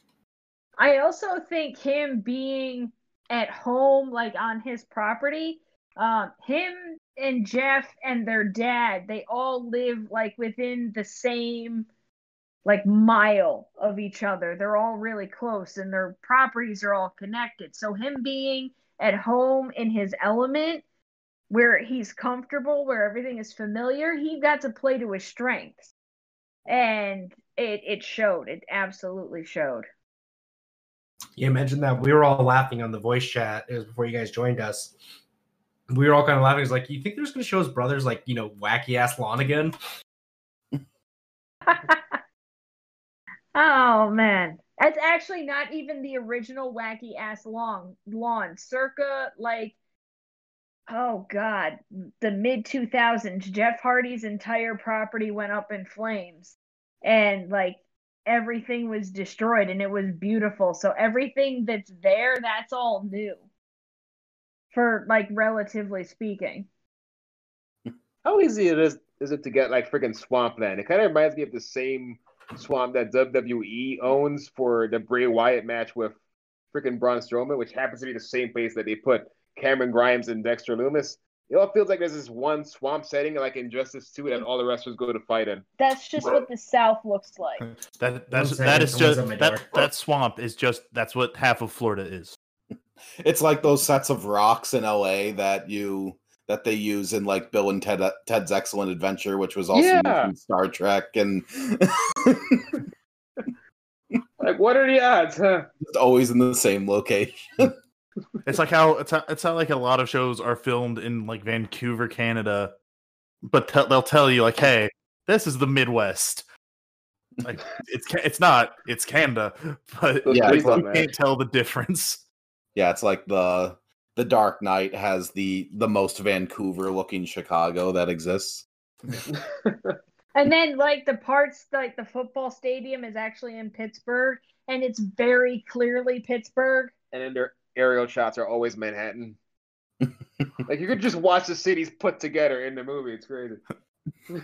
So, is there any thoughts on the on the final deletion? It was it was very good, but I I enjoyed it, but and this is it's my issue with a lot of with with what my issues become with a lot of these Matt Hardy things is with each new one they're just repeating like you're starting to get spot for spot repeats of things that like this worked in the first final deletion so let's let's do it again. Let's let, let's keep doing these same things that we keep doing because we know people like it but yeah i feel like i feel like you could you could put parts from all like the elite deletion delete and decay and everything that that Hart, Matt Hardy was doing in Impact. If you cut, you could cut those matches up and stitch and stitch them together, and they are very close. Look, they would look very close to what we saw with Sammy. I yeah, I think it's a see pretty that. So it's just it's it get, it's starting to get to the point where like all right, we we keep seeing these. It's not something new anymore. So It's more of an issue of pre-recorded wrestling. That's there's only so much you could do with that. Not there, not like there's that much dialogue going on or anything. It's people who walk into a room and then they wail on each other. It does operate like a Mortal Kombat cutscene in between fights. Like we're in this location, I guess we must fight now. That's that's it on repeat. Some of them are funny, some of them are serious, but some of them are in different locations. But it's the same thing. Yeah, and granted, you had some good nostalgia spots, like making use of the Lake of Reincarnation to turn Hurricane Helms back into roving reporter Shane Helms was pretty funny. Yeah, like I I enjoyed like the I I enjoy seeing what they do with the Lake of Reincarnation because that is something different every time because it's a different person being thrown into it. But I've seen them do enough fireworks spots in these type of matches that it's no longer a surprise to me that Matt Hardy went and got fireworks. Like like it's not a It's an excuse to like- set up fireworks. We, Yeah. we need to save five Roman candles from Fourth of July. I, I'm I'm planning a match here. yeah. He does get slightly more risky with it every time because, like last, you know, the last in the final deletion, they had the boat, and like now they're actually like letting it hit people. It's a slow escalation, but like snail's pace. Eventually, it's just Kota Ibushi, and that's when we know that we're going to get the maximum Roman candle spot.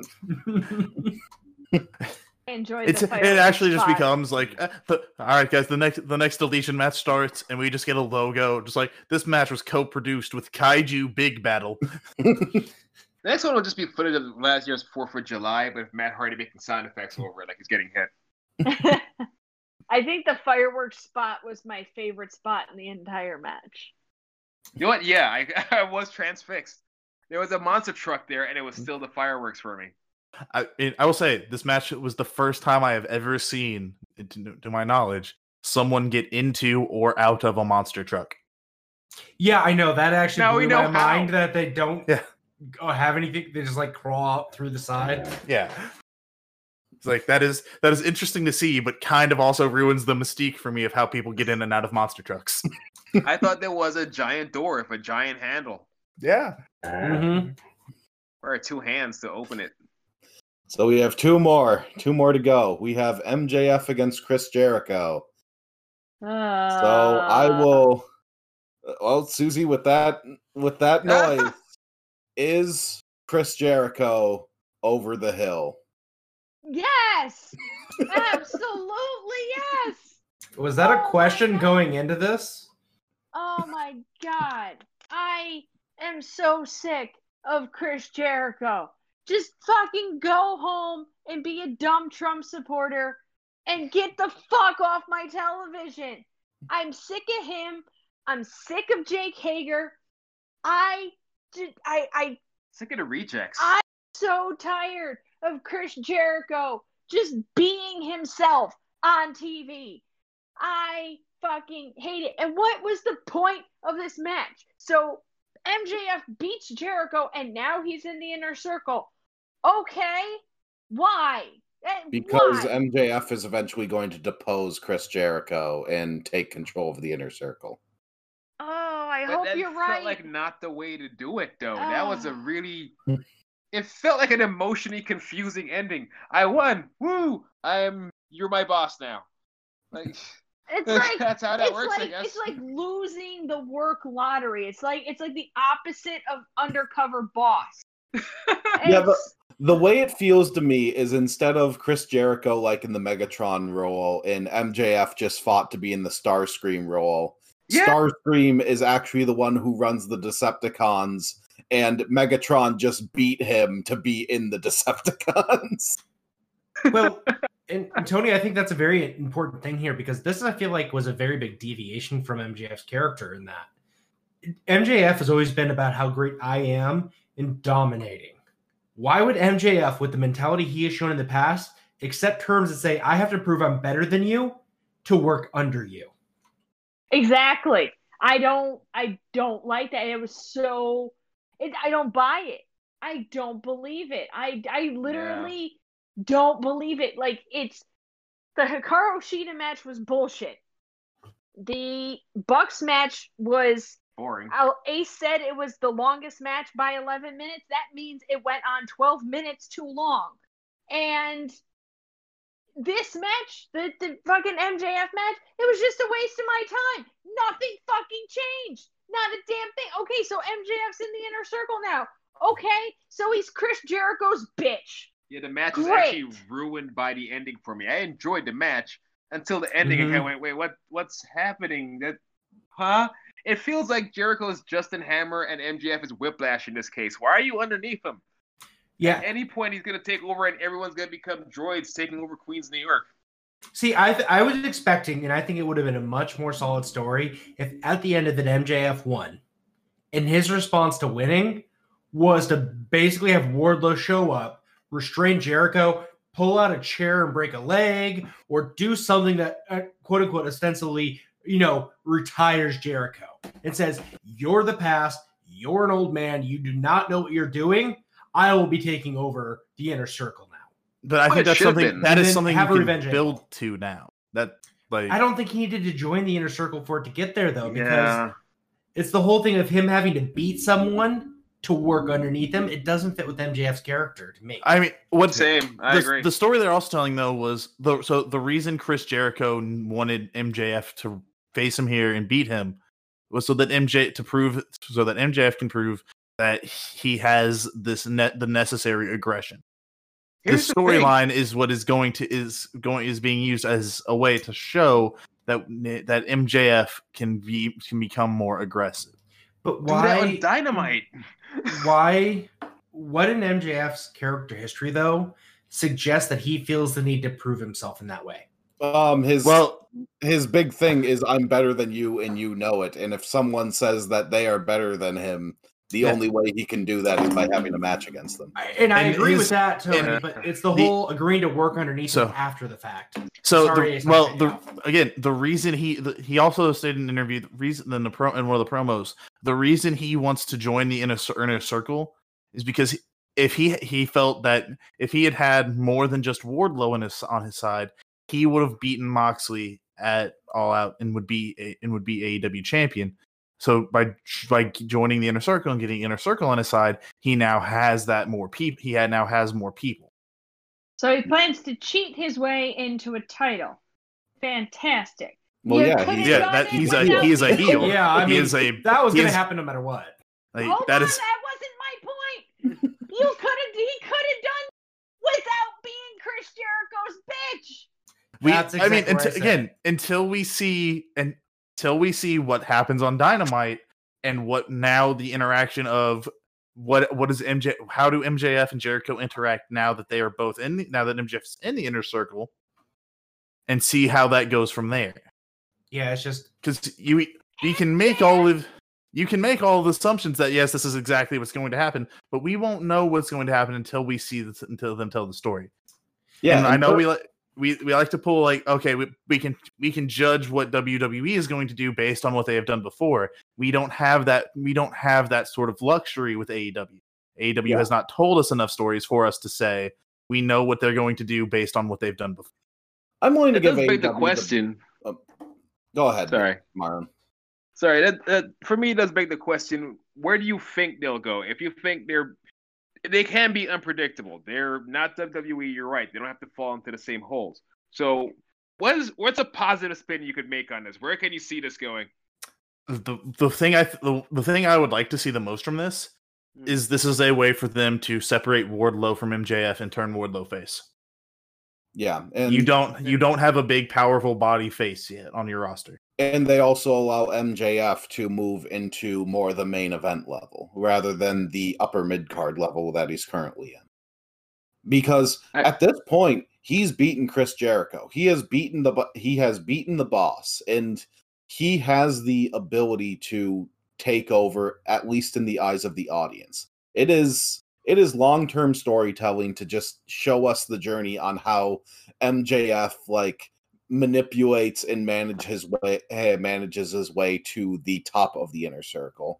And I do applaud AEW for giving the rub to not necessarily an in-home talent because MJF has been doing incredibly well on the indies before he went into AEW, but giving it to someone who's not, you know, your Cody your Cody Rhodes, your Young Bucks, your Hangman Page or your Chris Jericho. Chris Jericho is actually giving the rub to a younger talent here, like he did with Orange Cassidy. So I like that.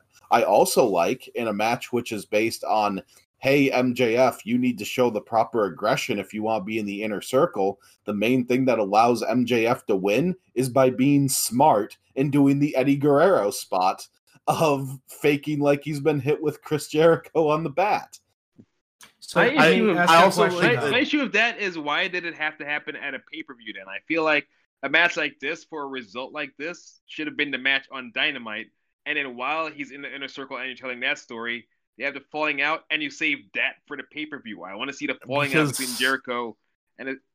Because Bec- this this is a setup. This is a setup match in the middle of their full gear. Well, not even the middle, near the end, near the end of their full gear pay per view. It's a setup match. Because at the end of the day, Chris Jericho does still sell pay per view numbers in some respects, and to have him on the card only helps you. Lance Archer is not on this card. Um, there are other like main event level AEW talent that did not make it onto this card, and Chris Jericho did. So it shows that you know they he still has value to them, and I think And they're correct. So maybe to And ask both- the and- question. Oh, go ahead, Ace. and both Jericho and MJF in storyline believe that they are big enough stars that a match between the two of them is worth being a, is worth being on pay per view. So Not- I'd like to ask Mhm. a question then. So we, we've discussed a lot about the temperament and mentalities of this, but I actually have a, a long-term story que- uh, telling question for actually for Ace and uh, Ace and Tony. and that is Jericho sets himself up as to be a pseudo final boss. Maybe not the final boss, but he sets himself up to be very, very good. But for a long time now, the storytelling for MJF has been he's not as good as he pretends he is or that he thinks he is. Does that introduce a new story angle or potentially a plot hole now that he's beaten Jericho that says if he's not as good as he thinks he is, but he can beat Jericho, doesn't that mean Jericho's not as good as he thinks he is?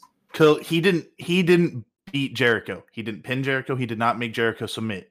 He outsmarted Jericho. So Yeah. you still can have this of Jay, Jericho can still say, "Well, you still actually while while you did you did win the match against me, you didn't beat me." So But doesn't that still mean that MJF has to be smarter than the story's given him credit for so far? I think I I think it's it was because to me it was also kind of a callback to the end of his match with Moxley. Because the end of his match Mhm. with Moxley, Wardlow Wardlow distracted the ref, uh, and and fa- they, he failed to cheat and use the ring, and then Moxley gave him the double fingers and and cheated, and hit the and Mhm. hit the paradigm shift. So how this match ended was Wardlow threw the ring in, distracted the ref.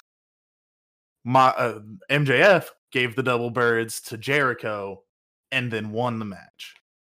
So it's showing that J- uh, while yes, MJF's not as not to the level he thinks he is, he's still learning and still able to get better. I like that take on it myself. So, so it, in this way, with him be, with him showing that, with him now being near Jericho and watching Jericho very closely, he can pick up on what things Jericho does and take them in on his own. My issue, I, I, I, that's the thing. I, I agree, and they're doing, they're going about it the right way. It's just timing. It was an underwhelming result for such a great and very hyped up match. I was very hyped up. That video package was amazing. The entrances were amazing. I was ready for WrestleMania caliber match. Yes, here we go. And then I got it. And in the ending. Oh, and now he gets to work for the guy he beat. Yeah. Really? In full gear? This is your big WrestleMania result, essentially? Like, thanks, I guess. No, that could have been a Dynamite episode, and then find out what happens next week on Dynamite. That was not a full gear ending. It shouldn't have been a full gear ending. It wasn't necessarily like find out what happens next on Dynamite as much as it's hey, where is the story going to go from here? This is this is a st- uh AEW seems to be telling stories in acts here, and I think that uh if you if we just give it time, then we'll see kind of the structure play out. We know where the fine. I think everyone knows where the final point is, and that is that MJF takes control of the inner circle and Chris Jericho goes and tours with Fozzy or something. Mhm.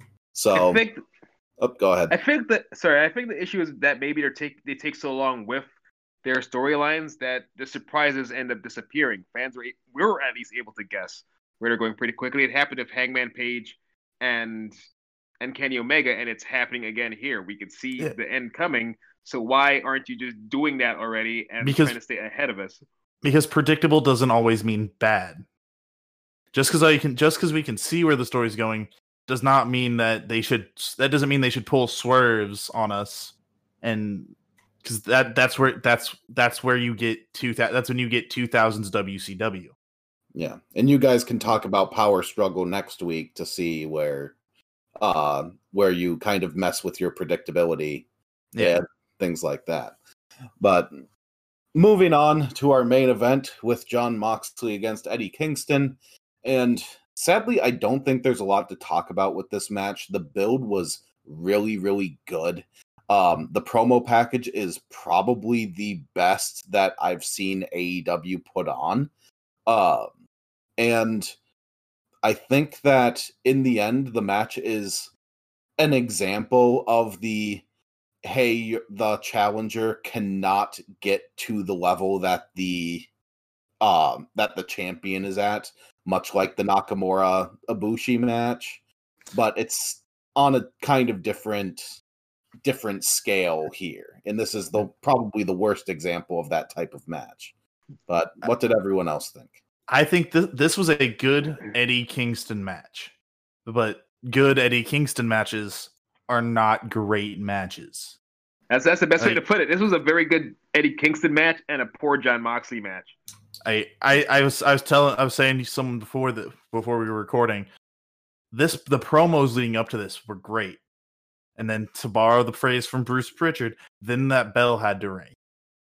and nothing short of short of Moxley and and Kingston becoming the two greatest pro wrestlers in in the history of the world, then you were not going to get that. Then you were not going to get a match that lived up to those promos.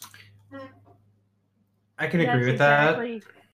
That's exactly what happened. Yeah, it's you had this great promo package, and then you had this kind of eh match. It was just eh at best. I'll, But- I'll- I want to give it credit though because the intensity that Kingston brought to this, I mean, it kept me excited right up to the minute the match started. yeah, the match failed to live up to it, but there's something to be said. It's like people that go to the movies to see the advertisements, right? There's something to be said for a powerful draw into the match, even if it doesn't lead up to the hype. yeah. I once think- they once they have because the, the build up to a match is all, in wrestling is almost more at least in the older days was almost more important than the match itself because once you have the mat once once you have the once you use the promos and once everyone has bought their ticket is in the building you already have their money it's also evidence that storytelling can only take you so far. It's great for getting asses in the seats, but the moment the match starts, well, where's the skill? And we have a lot of wrestlers who are amazing superstars and put on great matches, and then their storytelling is just crap. The really good superstars, really good wrestlers, they they have a way of marrying both. Here we had a great lead up, a great story. I'm still hyped behind these two, and then watching them take their anger out on each other, it's kind of lackluster, and I kind of want to go on my phone a bit. I I also don't think this match being an I quit match was not helped by the fact that when WWE had their I quit match between Jey Uso and Roman just a few weeks ago, I think that was a better I quit match than this was. My Mhm. favorite I quit match. Like I, I, I, uh, he essentially put a gun to And- his brother's head. Yeah, it's a better I quit match. yeah, which I mean, while while the promo work and everything, while it was still really good for the for the Roman Uso match, it was not as good. Like neither neither of those men are Eddie Kingston, and neither of those men can talk like Eddie Kingston.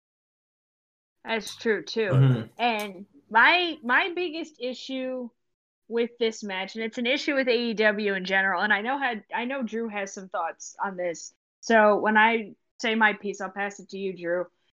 Why, in God's name, is Jon Moxley always fucking bleeding? Why? Just, just why? I thing. Because Cody I- didn't, because Cody didn't tonight, and if Cody's not going to bleed, Mox is going to bleed. I hate it. Someone I, has to appease the blood god, Susie. I well, I'm tired of watching Jon Moxley bleed literally for no reason. He was bleeding in this match, and he didn't even get hit with anything. It's just bloody for the sake of bloody. He just sweats He had- blood. That's He had barbed wire scraped on his head. He he was What? bleeding before the barbed wire got involved. That's- yeah. yeah. Take it away, Sympathy Drew. pain. So I'm gonna just throw this out there, and as we kind of all discussed last night, because I was probably more upset about all this than anyone else, and so I will go in saying ahead of time that that's heavily informed by what I've seen happen in actual fight sports and the way I've seen it treated irresponsibly. So I can't say this is what's happening. Blah blah blah blah blah. I've given my you know disclaimer. What the absolute fuck are we doing to people? Even if they want to, to let them do this shit where they're constantly hurting themselves. And the blading is one thing. AEW's been bad for blading. And I mean, say what you will, it's one of the few things I can actually point to that I can say McMahon has been smart about when he started to ban blading, or at least make it a lot harder for people to do. This is bad enough. But then they did the thumbtack spot, and of course they left the actual bits in this time because apparently people must have been calling him out on the Darby Allin one not having it. So I'm sure someone's ego was hurt and they made it real this time. But why? I'm sorry. It just it it blows my mind that people say we don't want blood combat on TV, but we're willing to actually have people take the real injuries from things like that to pretend we have it. It makes no sense. It's reckless, it seems dangerous, and what are we really adding here besides showing that hey, these guys are willing to take pain? It's like wrestling just mixed with jackass. Andy, I will give. I will give you your your point there. Um, I really don't have a um a general like rebuttal to it aside from just that it is within the culture of wrestling, especially with two veterans of like combat zone wrestling like Moxley and Kingston are. Um and but in the end it's hardcore wrestling is generally done in deathmatch wrestling is something that's generally done because you are limited yourself as a wrestler. Um it is not something I imagine people like to admit. I don't like to admit it as someone who is a big Mick Foley fan. But I think that it's something that is sadly not going to go away, especially as long as something like at your CZW um gathering of the juggalos type hardcore matches, those things exist. And this wasn't even the worst thumbtack spot in AEW because one of the very first matches Moxley had was against Joey Janela, who took a thumbtack spot onto his feet. Yes, but and I'm not trying to say that you're going to get it away from it in all the other areas, but for the mainstream areas, I don't feel like we should be pushing to promote it. You're asking your people to take physical risks and damage for gain that's only there because they say it should be there. Right? No one's going in and saying, "Man, I really wish that people bled more." No one's going in and saying, "Man, I haven't seen anyone take a thumbtack in a while. I really miss that." The only expectation you're setting is telling people that this is the kind of thing you want to do, and they're getting behind it with you. This isn't something your fans are requesting. This isn't something that they're demanding. And this isn't a value add to your wrestlers. It's needlessly risky. It's needlessly bloody. Why are we doing it? And to your point about it limiting people, I would honestly sit there and say that both Kingston and Moxley are better wrestlers than that. They don't need this. I I will I will, I will counter your point of there are not of you saying that there are not people asking for it. There's a while it may be a small, but there they are a vocal por- portion of the internet wrestling community There are a That- vocal bunch of people in Pennsylvania. that Yeah. want that one of the biggest things they want to return from the attitude era is they want to see bleeding. They want to see people getting hit in the head with chairs. They want to see that type of violence return. Because in the because in the late 90s that was made normal. It's just whether is that a good whether it is whether it is good or bad is not a, is not the is not the point of this right now. It is the fact that that is what has become the normal. Yeah, and Andy, there there's been a uh, phrase used in wrestling for at least the territory days, which is "color is money." oh, I, I'm, I'm fully aware of the old phrase and the old ways. I'm simply making the argument that wrestling should be above that in this day and age. We have made enough progress while there may be some minor group for that, even if they are vocal. The average product can survive without it, and we can make good wrestling without it. I would ask people like Tony Khan to justify what value they're adding for the risk and damages they're adding to the wrestlers. Because so in this match, we have it is established in the promos that Eddie Kingston is willing to do whatever he needs to make Jon Moxley quit. He has come to he has hit a point where he where he almost hates Mo, like where Moxley was his friend. Now he hates Moxley from the very core of his being. Mm-hmm. So he is going to reach into so he is willing to do whatever he needs to do to do to to make to win that title. Mm-hmm. And so in this how with how wrestling has been with how wrestling has been done and the stories that wrestling has told before the way you one of the ways you make that you make this seem you make it seem like you need that this how much this means to you is by using is by using these violent weapons and using blood But there are other ways they could do that that make more sense thematically, which are also safer. A fake pair of brass knuckles I makes a much more convincing weapon than thumbtacks. Why thumbtacks? I mean, I'll also argue too, though, that wrestling by itself is not something that is safe. Like there are risk. There are just getting into a wrestling ring is a risk in itself. Yes. But these these wrestler, but the but it's a risk that these wrestlers have shown that they're willing to take. Yeah, I would say let's just agree to disagree Yeah. on this one. I don't think this is quite the same like safety discussion as when Matt Hardy took the fall because that is Mhm. a that's an issue on AEW's part uh, for not having independent doctors on hand, clearing people too early, generally listening to the wrestlers when they say they're fine, and just leaving it at that. Now, um, I listen to I am the one who listens to AEW's conference calls, and they ha- do have independent doctors on hand. They are trying to make things as safe as possible while still allowing themselves those the shock spots that have been used and get glamorized even in the mainstream by companies like WWE who will still show Mick Foley falling through a cage because it was not proper eh, properly done to actually take a choke slam and almost dying when he hits the eh, when he hits the ring. And what they also don't show you in that Hell in a Cell match back in 1998, when he obviously is going to have a concussion, is Mick Foley is running right back out there for the Steve Austin match later in the night.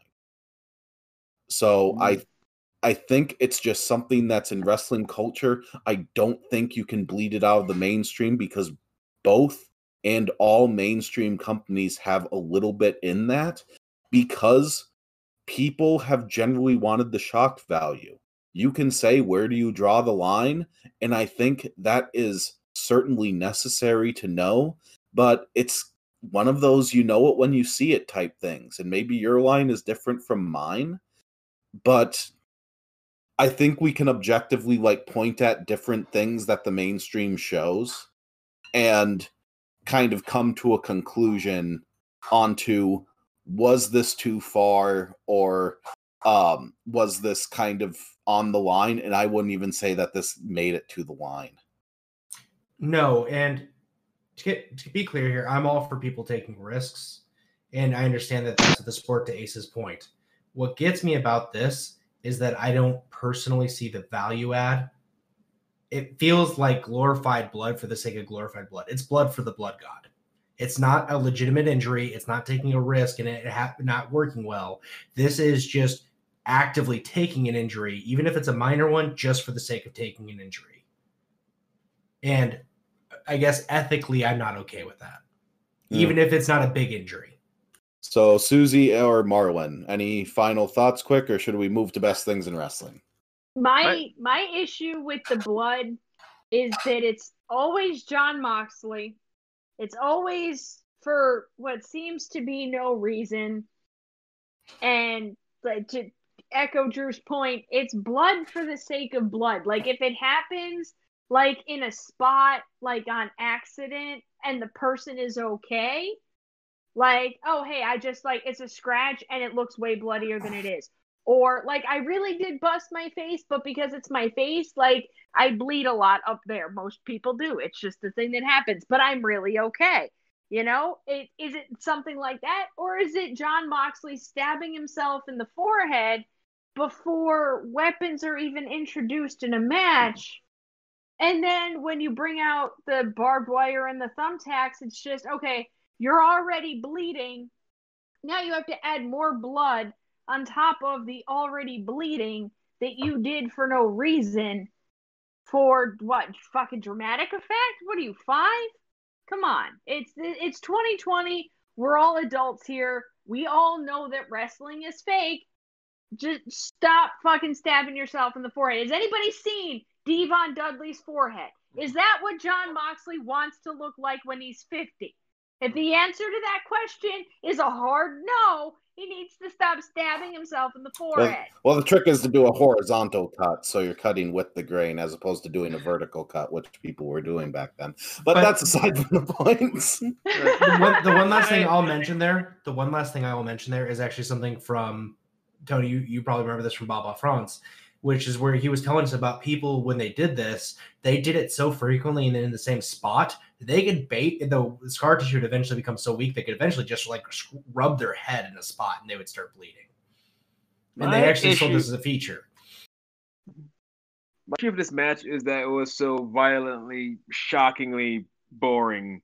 It's mundane. I I grew up with ECW, so this I am desensitized to it.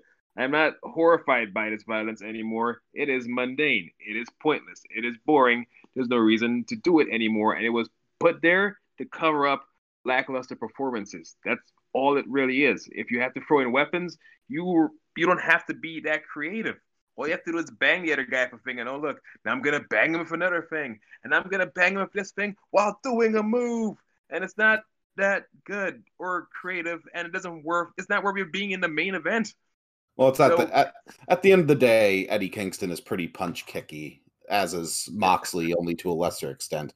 You need to realize that the main reason why Jon Moxley got to where he is is because of all of the other hardcore wrestlers in that area of the East Coast. He was the one who could wrestle without a shirt on. That's true, but it But- also means the match should be opening the show, not ending it. Mo- Mo- Moxley is where he is because of a very of a very he because he was head and shoulders above a very to- above a very small group. He was the he was the best of a group of very bad wrestlers. Yeah, that's it. That's it. And now they're main And- eventing AEW, and AEW And well, because then he went because then he got signed by WWE, and that that made him a better wrestler because he wrestled instead of instead instead of stapling instead of stapling a paper mask to somebody's face. Which brings me to I think that's what my point is. I don't like Jon Moxley. I love Dean Ambrose. Dean Ambrose is freaking great. I love his finishers. I love Dirty Deeds. I love seeing him as a wrestler. Jon Moxley, the hardcore superstar, I could take him or leave him. I don't give a shit about Jon Moxley, the hardcore superstar. I do not want to see him in a hardcore match. I quit or whatever the shit. I want I- to see him beat a lunatic fringe. I I don't like AEW Jon Moxley. I love New Japan Jon Moxley. I would the have to John have Moxley that Japan. could there there is a match from New Beginning. I think it was New Beginning in Osaka from 2020. Jon Moxley versus Minoru Suzuki, where it's just these two. Jo- It's just exactly what you think it is of Jon Moxley and, and Suzuki beating each other, beating the crap out of each other. Just two big old slabs of meat slapping I mean, meat. Yeah. Well, last last year at Wrestle Kingdom, Moxley faced Lance Archer in a Texas death match at, at Wrestle Kingdom on night two of Wrestle Kingdom. No, night one of Wrestle Kingdom. So, And- Marlon, And- with yeah. that, are you excited to see Omega against Moxley? Uh, absolutely. If they could again. keep it, if they could keep it to just being a wrestling match, I am absolutely excited. If it's more just weaponry bullshit, I'm not. There's not much skill that goes into that, and I know Jon Moxley is capable of better matches. This was lazy, and that's the real reason it was disappointing. You guys are going off about the violence. I saw this shit in 1999 when New Jack was doing it, when Sabu was doing it. I do not give a shit about the violence anymore. Any moron can do the violence. It takes a special kind of wrestler to bring skill to that shit. I just I didn't see it here. So Yeah, and- Jo- And Omega and Moxley already got the weapons match out of their system. That was their non-sanctioned match um, back on, I think. It was full gear of last year. Yeah, okay. So, yeah, let's get back to some ropes and drop kicks, please. so anyway, getting to best things in wrestling, I will go first because I'll probably be stealing something from Ace. But Naito has challenged Kota Ibushi for the first night of Wrestle Kingdom, so I'm excited for that match. Well, that's gonna be good. That I am. it'll be a good one. That's exciting. For for me, it's the return of Pete Dunne. I, I am so hyped. I, I missed him greatly. I missed a lot of the NXT UK superstars. So Pete Dunne and Toni Storm coming back, it's early Christmas for me. I And- So My- she's that best thing in wrestling. my favorite is uh Darby Allin is the TNT champion. That's I am so freaking happy. I hate Brian Cage for ruining his moment, but that was a damn good heel spot. Taz does good heel work. Him with Brian Cage, it's perfect. I I'm excited to see where it goes. I'm excited to see Cody Rhodes pass the torch, as it were. I Mm. and I'm excited to see what Cody Rhodes has to offer. I also love that he's American Nightmare Cody Rhodes and not just Cody. I'm really excited about that. I That whole match felt I- good. it it did. It just felt good. That whole match felt good. That was my match of the pay per view and my best thing in wrestling this week. Darby Allin, TNT champion. So mine was going to be Darby Allin, but since you took that, I'm actually going to break it into two smaller ones. One, I actually want to say one of the better things in wrestling was the setup with the skateboard and his windshield. Not every one of us watching the pay per view last night sat there and said, "What the hell is this all about?" And they actually brought it back and gave it a resolution that not a single person guessed. That was a good setup shot. That was well done. Good on the people that did the cinematography there. Second is the deletion match. Even if it wasn't as good as the final deletion, I would never get bored of seeing Matt Hardy put those on. Please give me more. Oh, hey, I forgot to mention the true repercussions of Pete Dunne coming back. We have an anti undisputed era. We have the one way they could have found to make the undisputed era faces, and that would be to make Pat McAfee the leader of an excellent heel team. Oney Lorcan is freaking amazing. I've been championing that guy for years, and now freaking Pete Dunne is in there. They found a way for me to back Pat McAfee. And he's supposed to be the heel. McAfee. Would the uh would the opposite of a undisputed era be a disputed very short amount of time? Perfect for Pat Mac- McAfee. So yeah, it's fitting. So I Ace, fucking take, love Tony. Ace, take us out. What's your best thing in wrestling this week? My best thing in wrestling this week is that when New Japan announced the participants for the best of the Super Juniors this year, they also announced that for it, uh, in the, for their American for their American show that they that they tape, they will be doing the Super J Cup, which will be a one night tur- a one night standard tournament featuring some of the best junior heavyweights in the world. And I am super excited to see Lio Rush versus El Fantasmo, Mm. to see Rey Horus back in Ah. action, to see Chris Bey from Impact Wrestling in this tournament. Oh, that's gonna be sick. I didn't know. I I, did not know about that. I- Yeah. Wow. I, I'll I'll bring it up during our power. I'll bring it up more during our power struggle show, and because that El pow- I mean, is my that's my new favorite cruiserweight right there is El Fantasmo. That dude has If- everything I the- said he should do, he's doing. the the only thing I don't like about El Fantasmo is that there's seemingly no picture that exists of him where he does not look like he has not slept for five days. That's fair. Like at first, I was like, "Wow, New Japan just can't take isn't is not putting good pictures of him on their website." And then I went looking at more pictures of him, and I was like, "Oh no, he just That's doesn't take good pictures." That poor gentleman. Yep. So with that, hey, with that being said, I am going to be taking a break for two weeks. I'm saying it amongst other people now, so it is going to happen, as opposed to me just taking a one week break and then coming back for full gear. Um, no take So I will- I will be taking two head two weeks on uh on a break here. I'll give the recording computer over to Joey so he can go back to editing. And I guess you guys will be looking at Power Struggle next week. But for now, I guess I will kind of take us out here. So there's no bombshell this week other than I will not be here. Enjoy your vacation. I will. I will be doing nothing. That's about it. Nothing. That's is the best good. reason to abandon us is for no That's- reason. I think so. And definitely on that bombshell, I'm going to t- I'm going to stop the recording. And just like that, I'm back. Um, just to give a quick thing, you can follow us on Facebook at Fantasy Bookers. You can follow us on Instagram at Fantasy Bookers, and you can follow us on Twitter at Fantasy underscore Bookers. You can follow our podcast artwork artist at Willy Hawk Inc. And otherwise, I want to make sure that you really like this song from Yakuza Like a Dragon. It has English dubbing, and just take There it away. And you start to wonder if the world would be better off if you died. I have those days too, but I believe, I believe I'm gonna make it through, and I won't run away. I won't die. I'm gonna level up, be the best that I can be. And I'm not gonna stop questing until I'm a hero. I'm gonna level up, best that I can be. I swear that I'll become unsolvable and you'll be right at me. I've got to see this through. I can't look back until the end. Rise from rock bottom to the future I've seen in my dreams. So come on, let's go level up.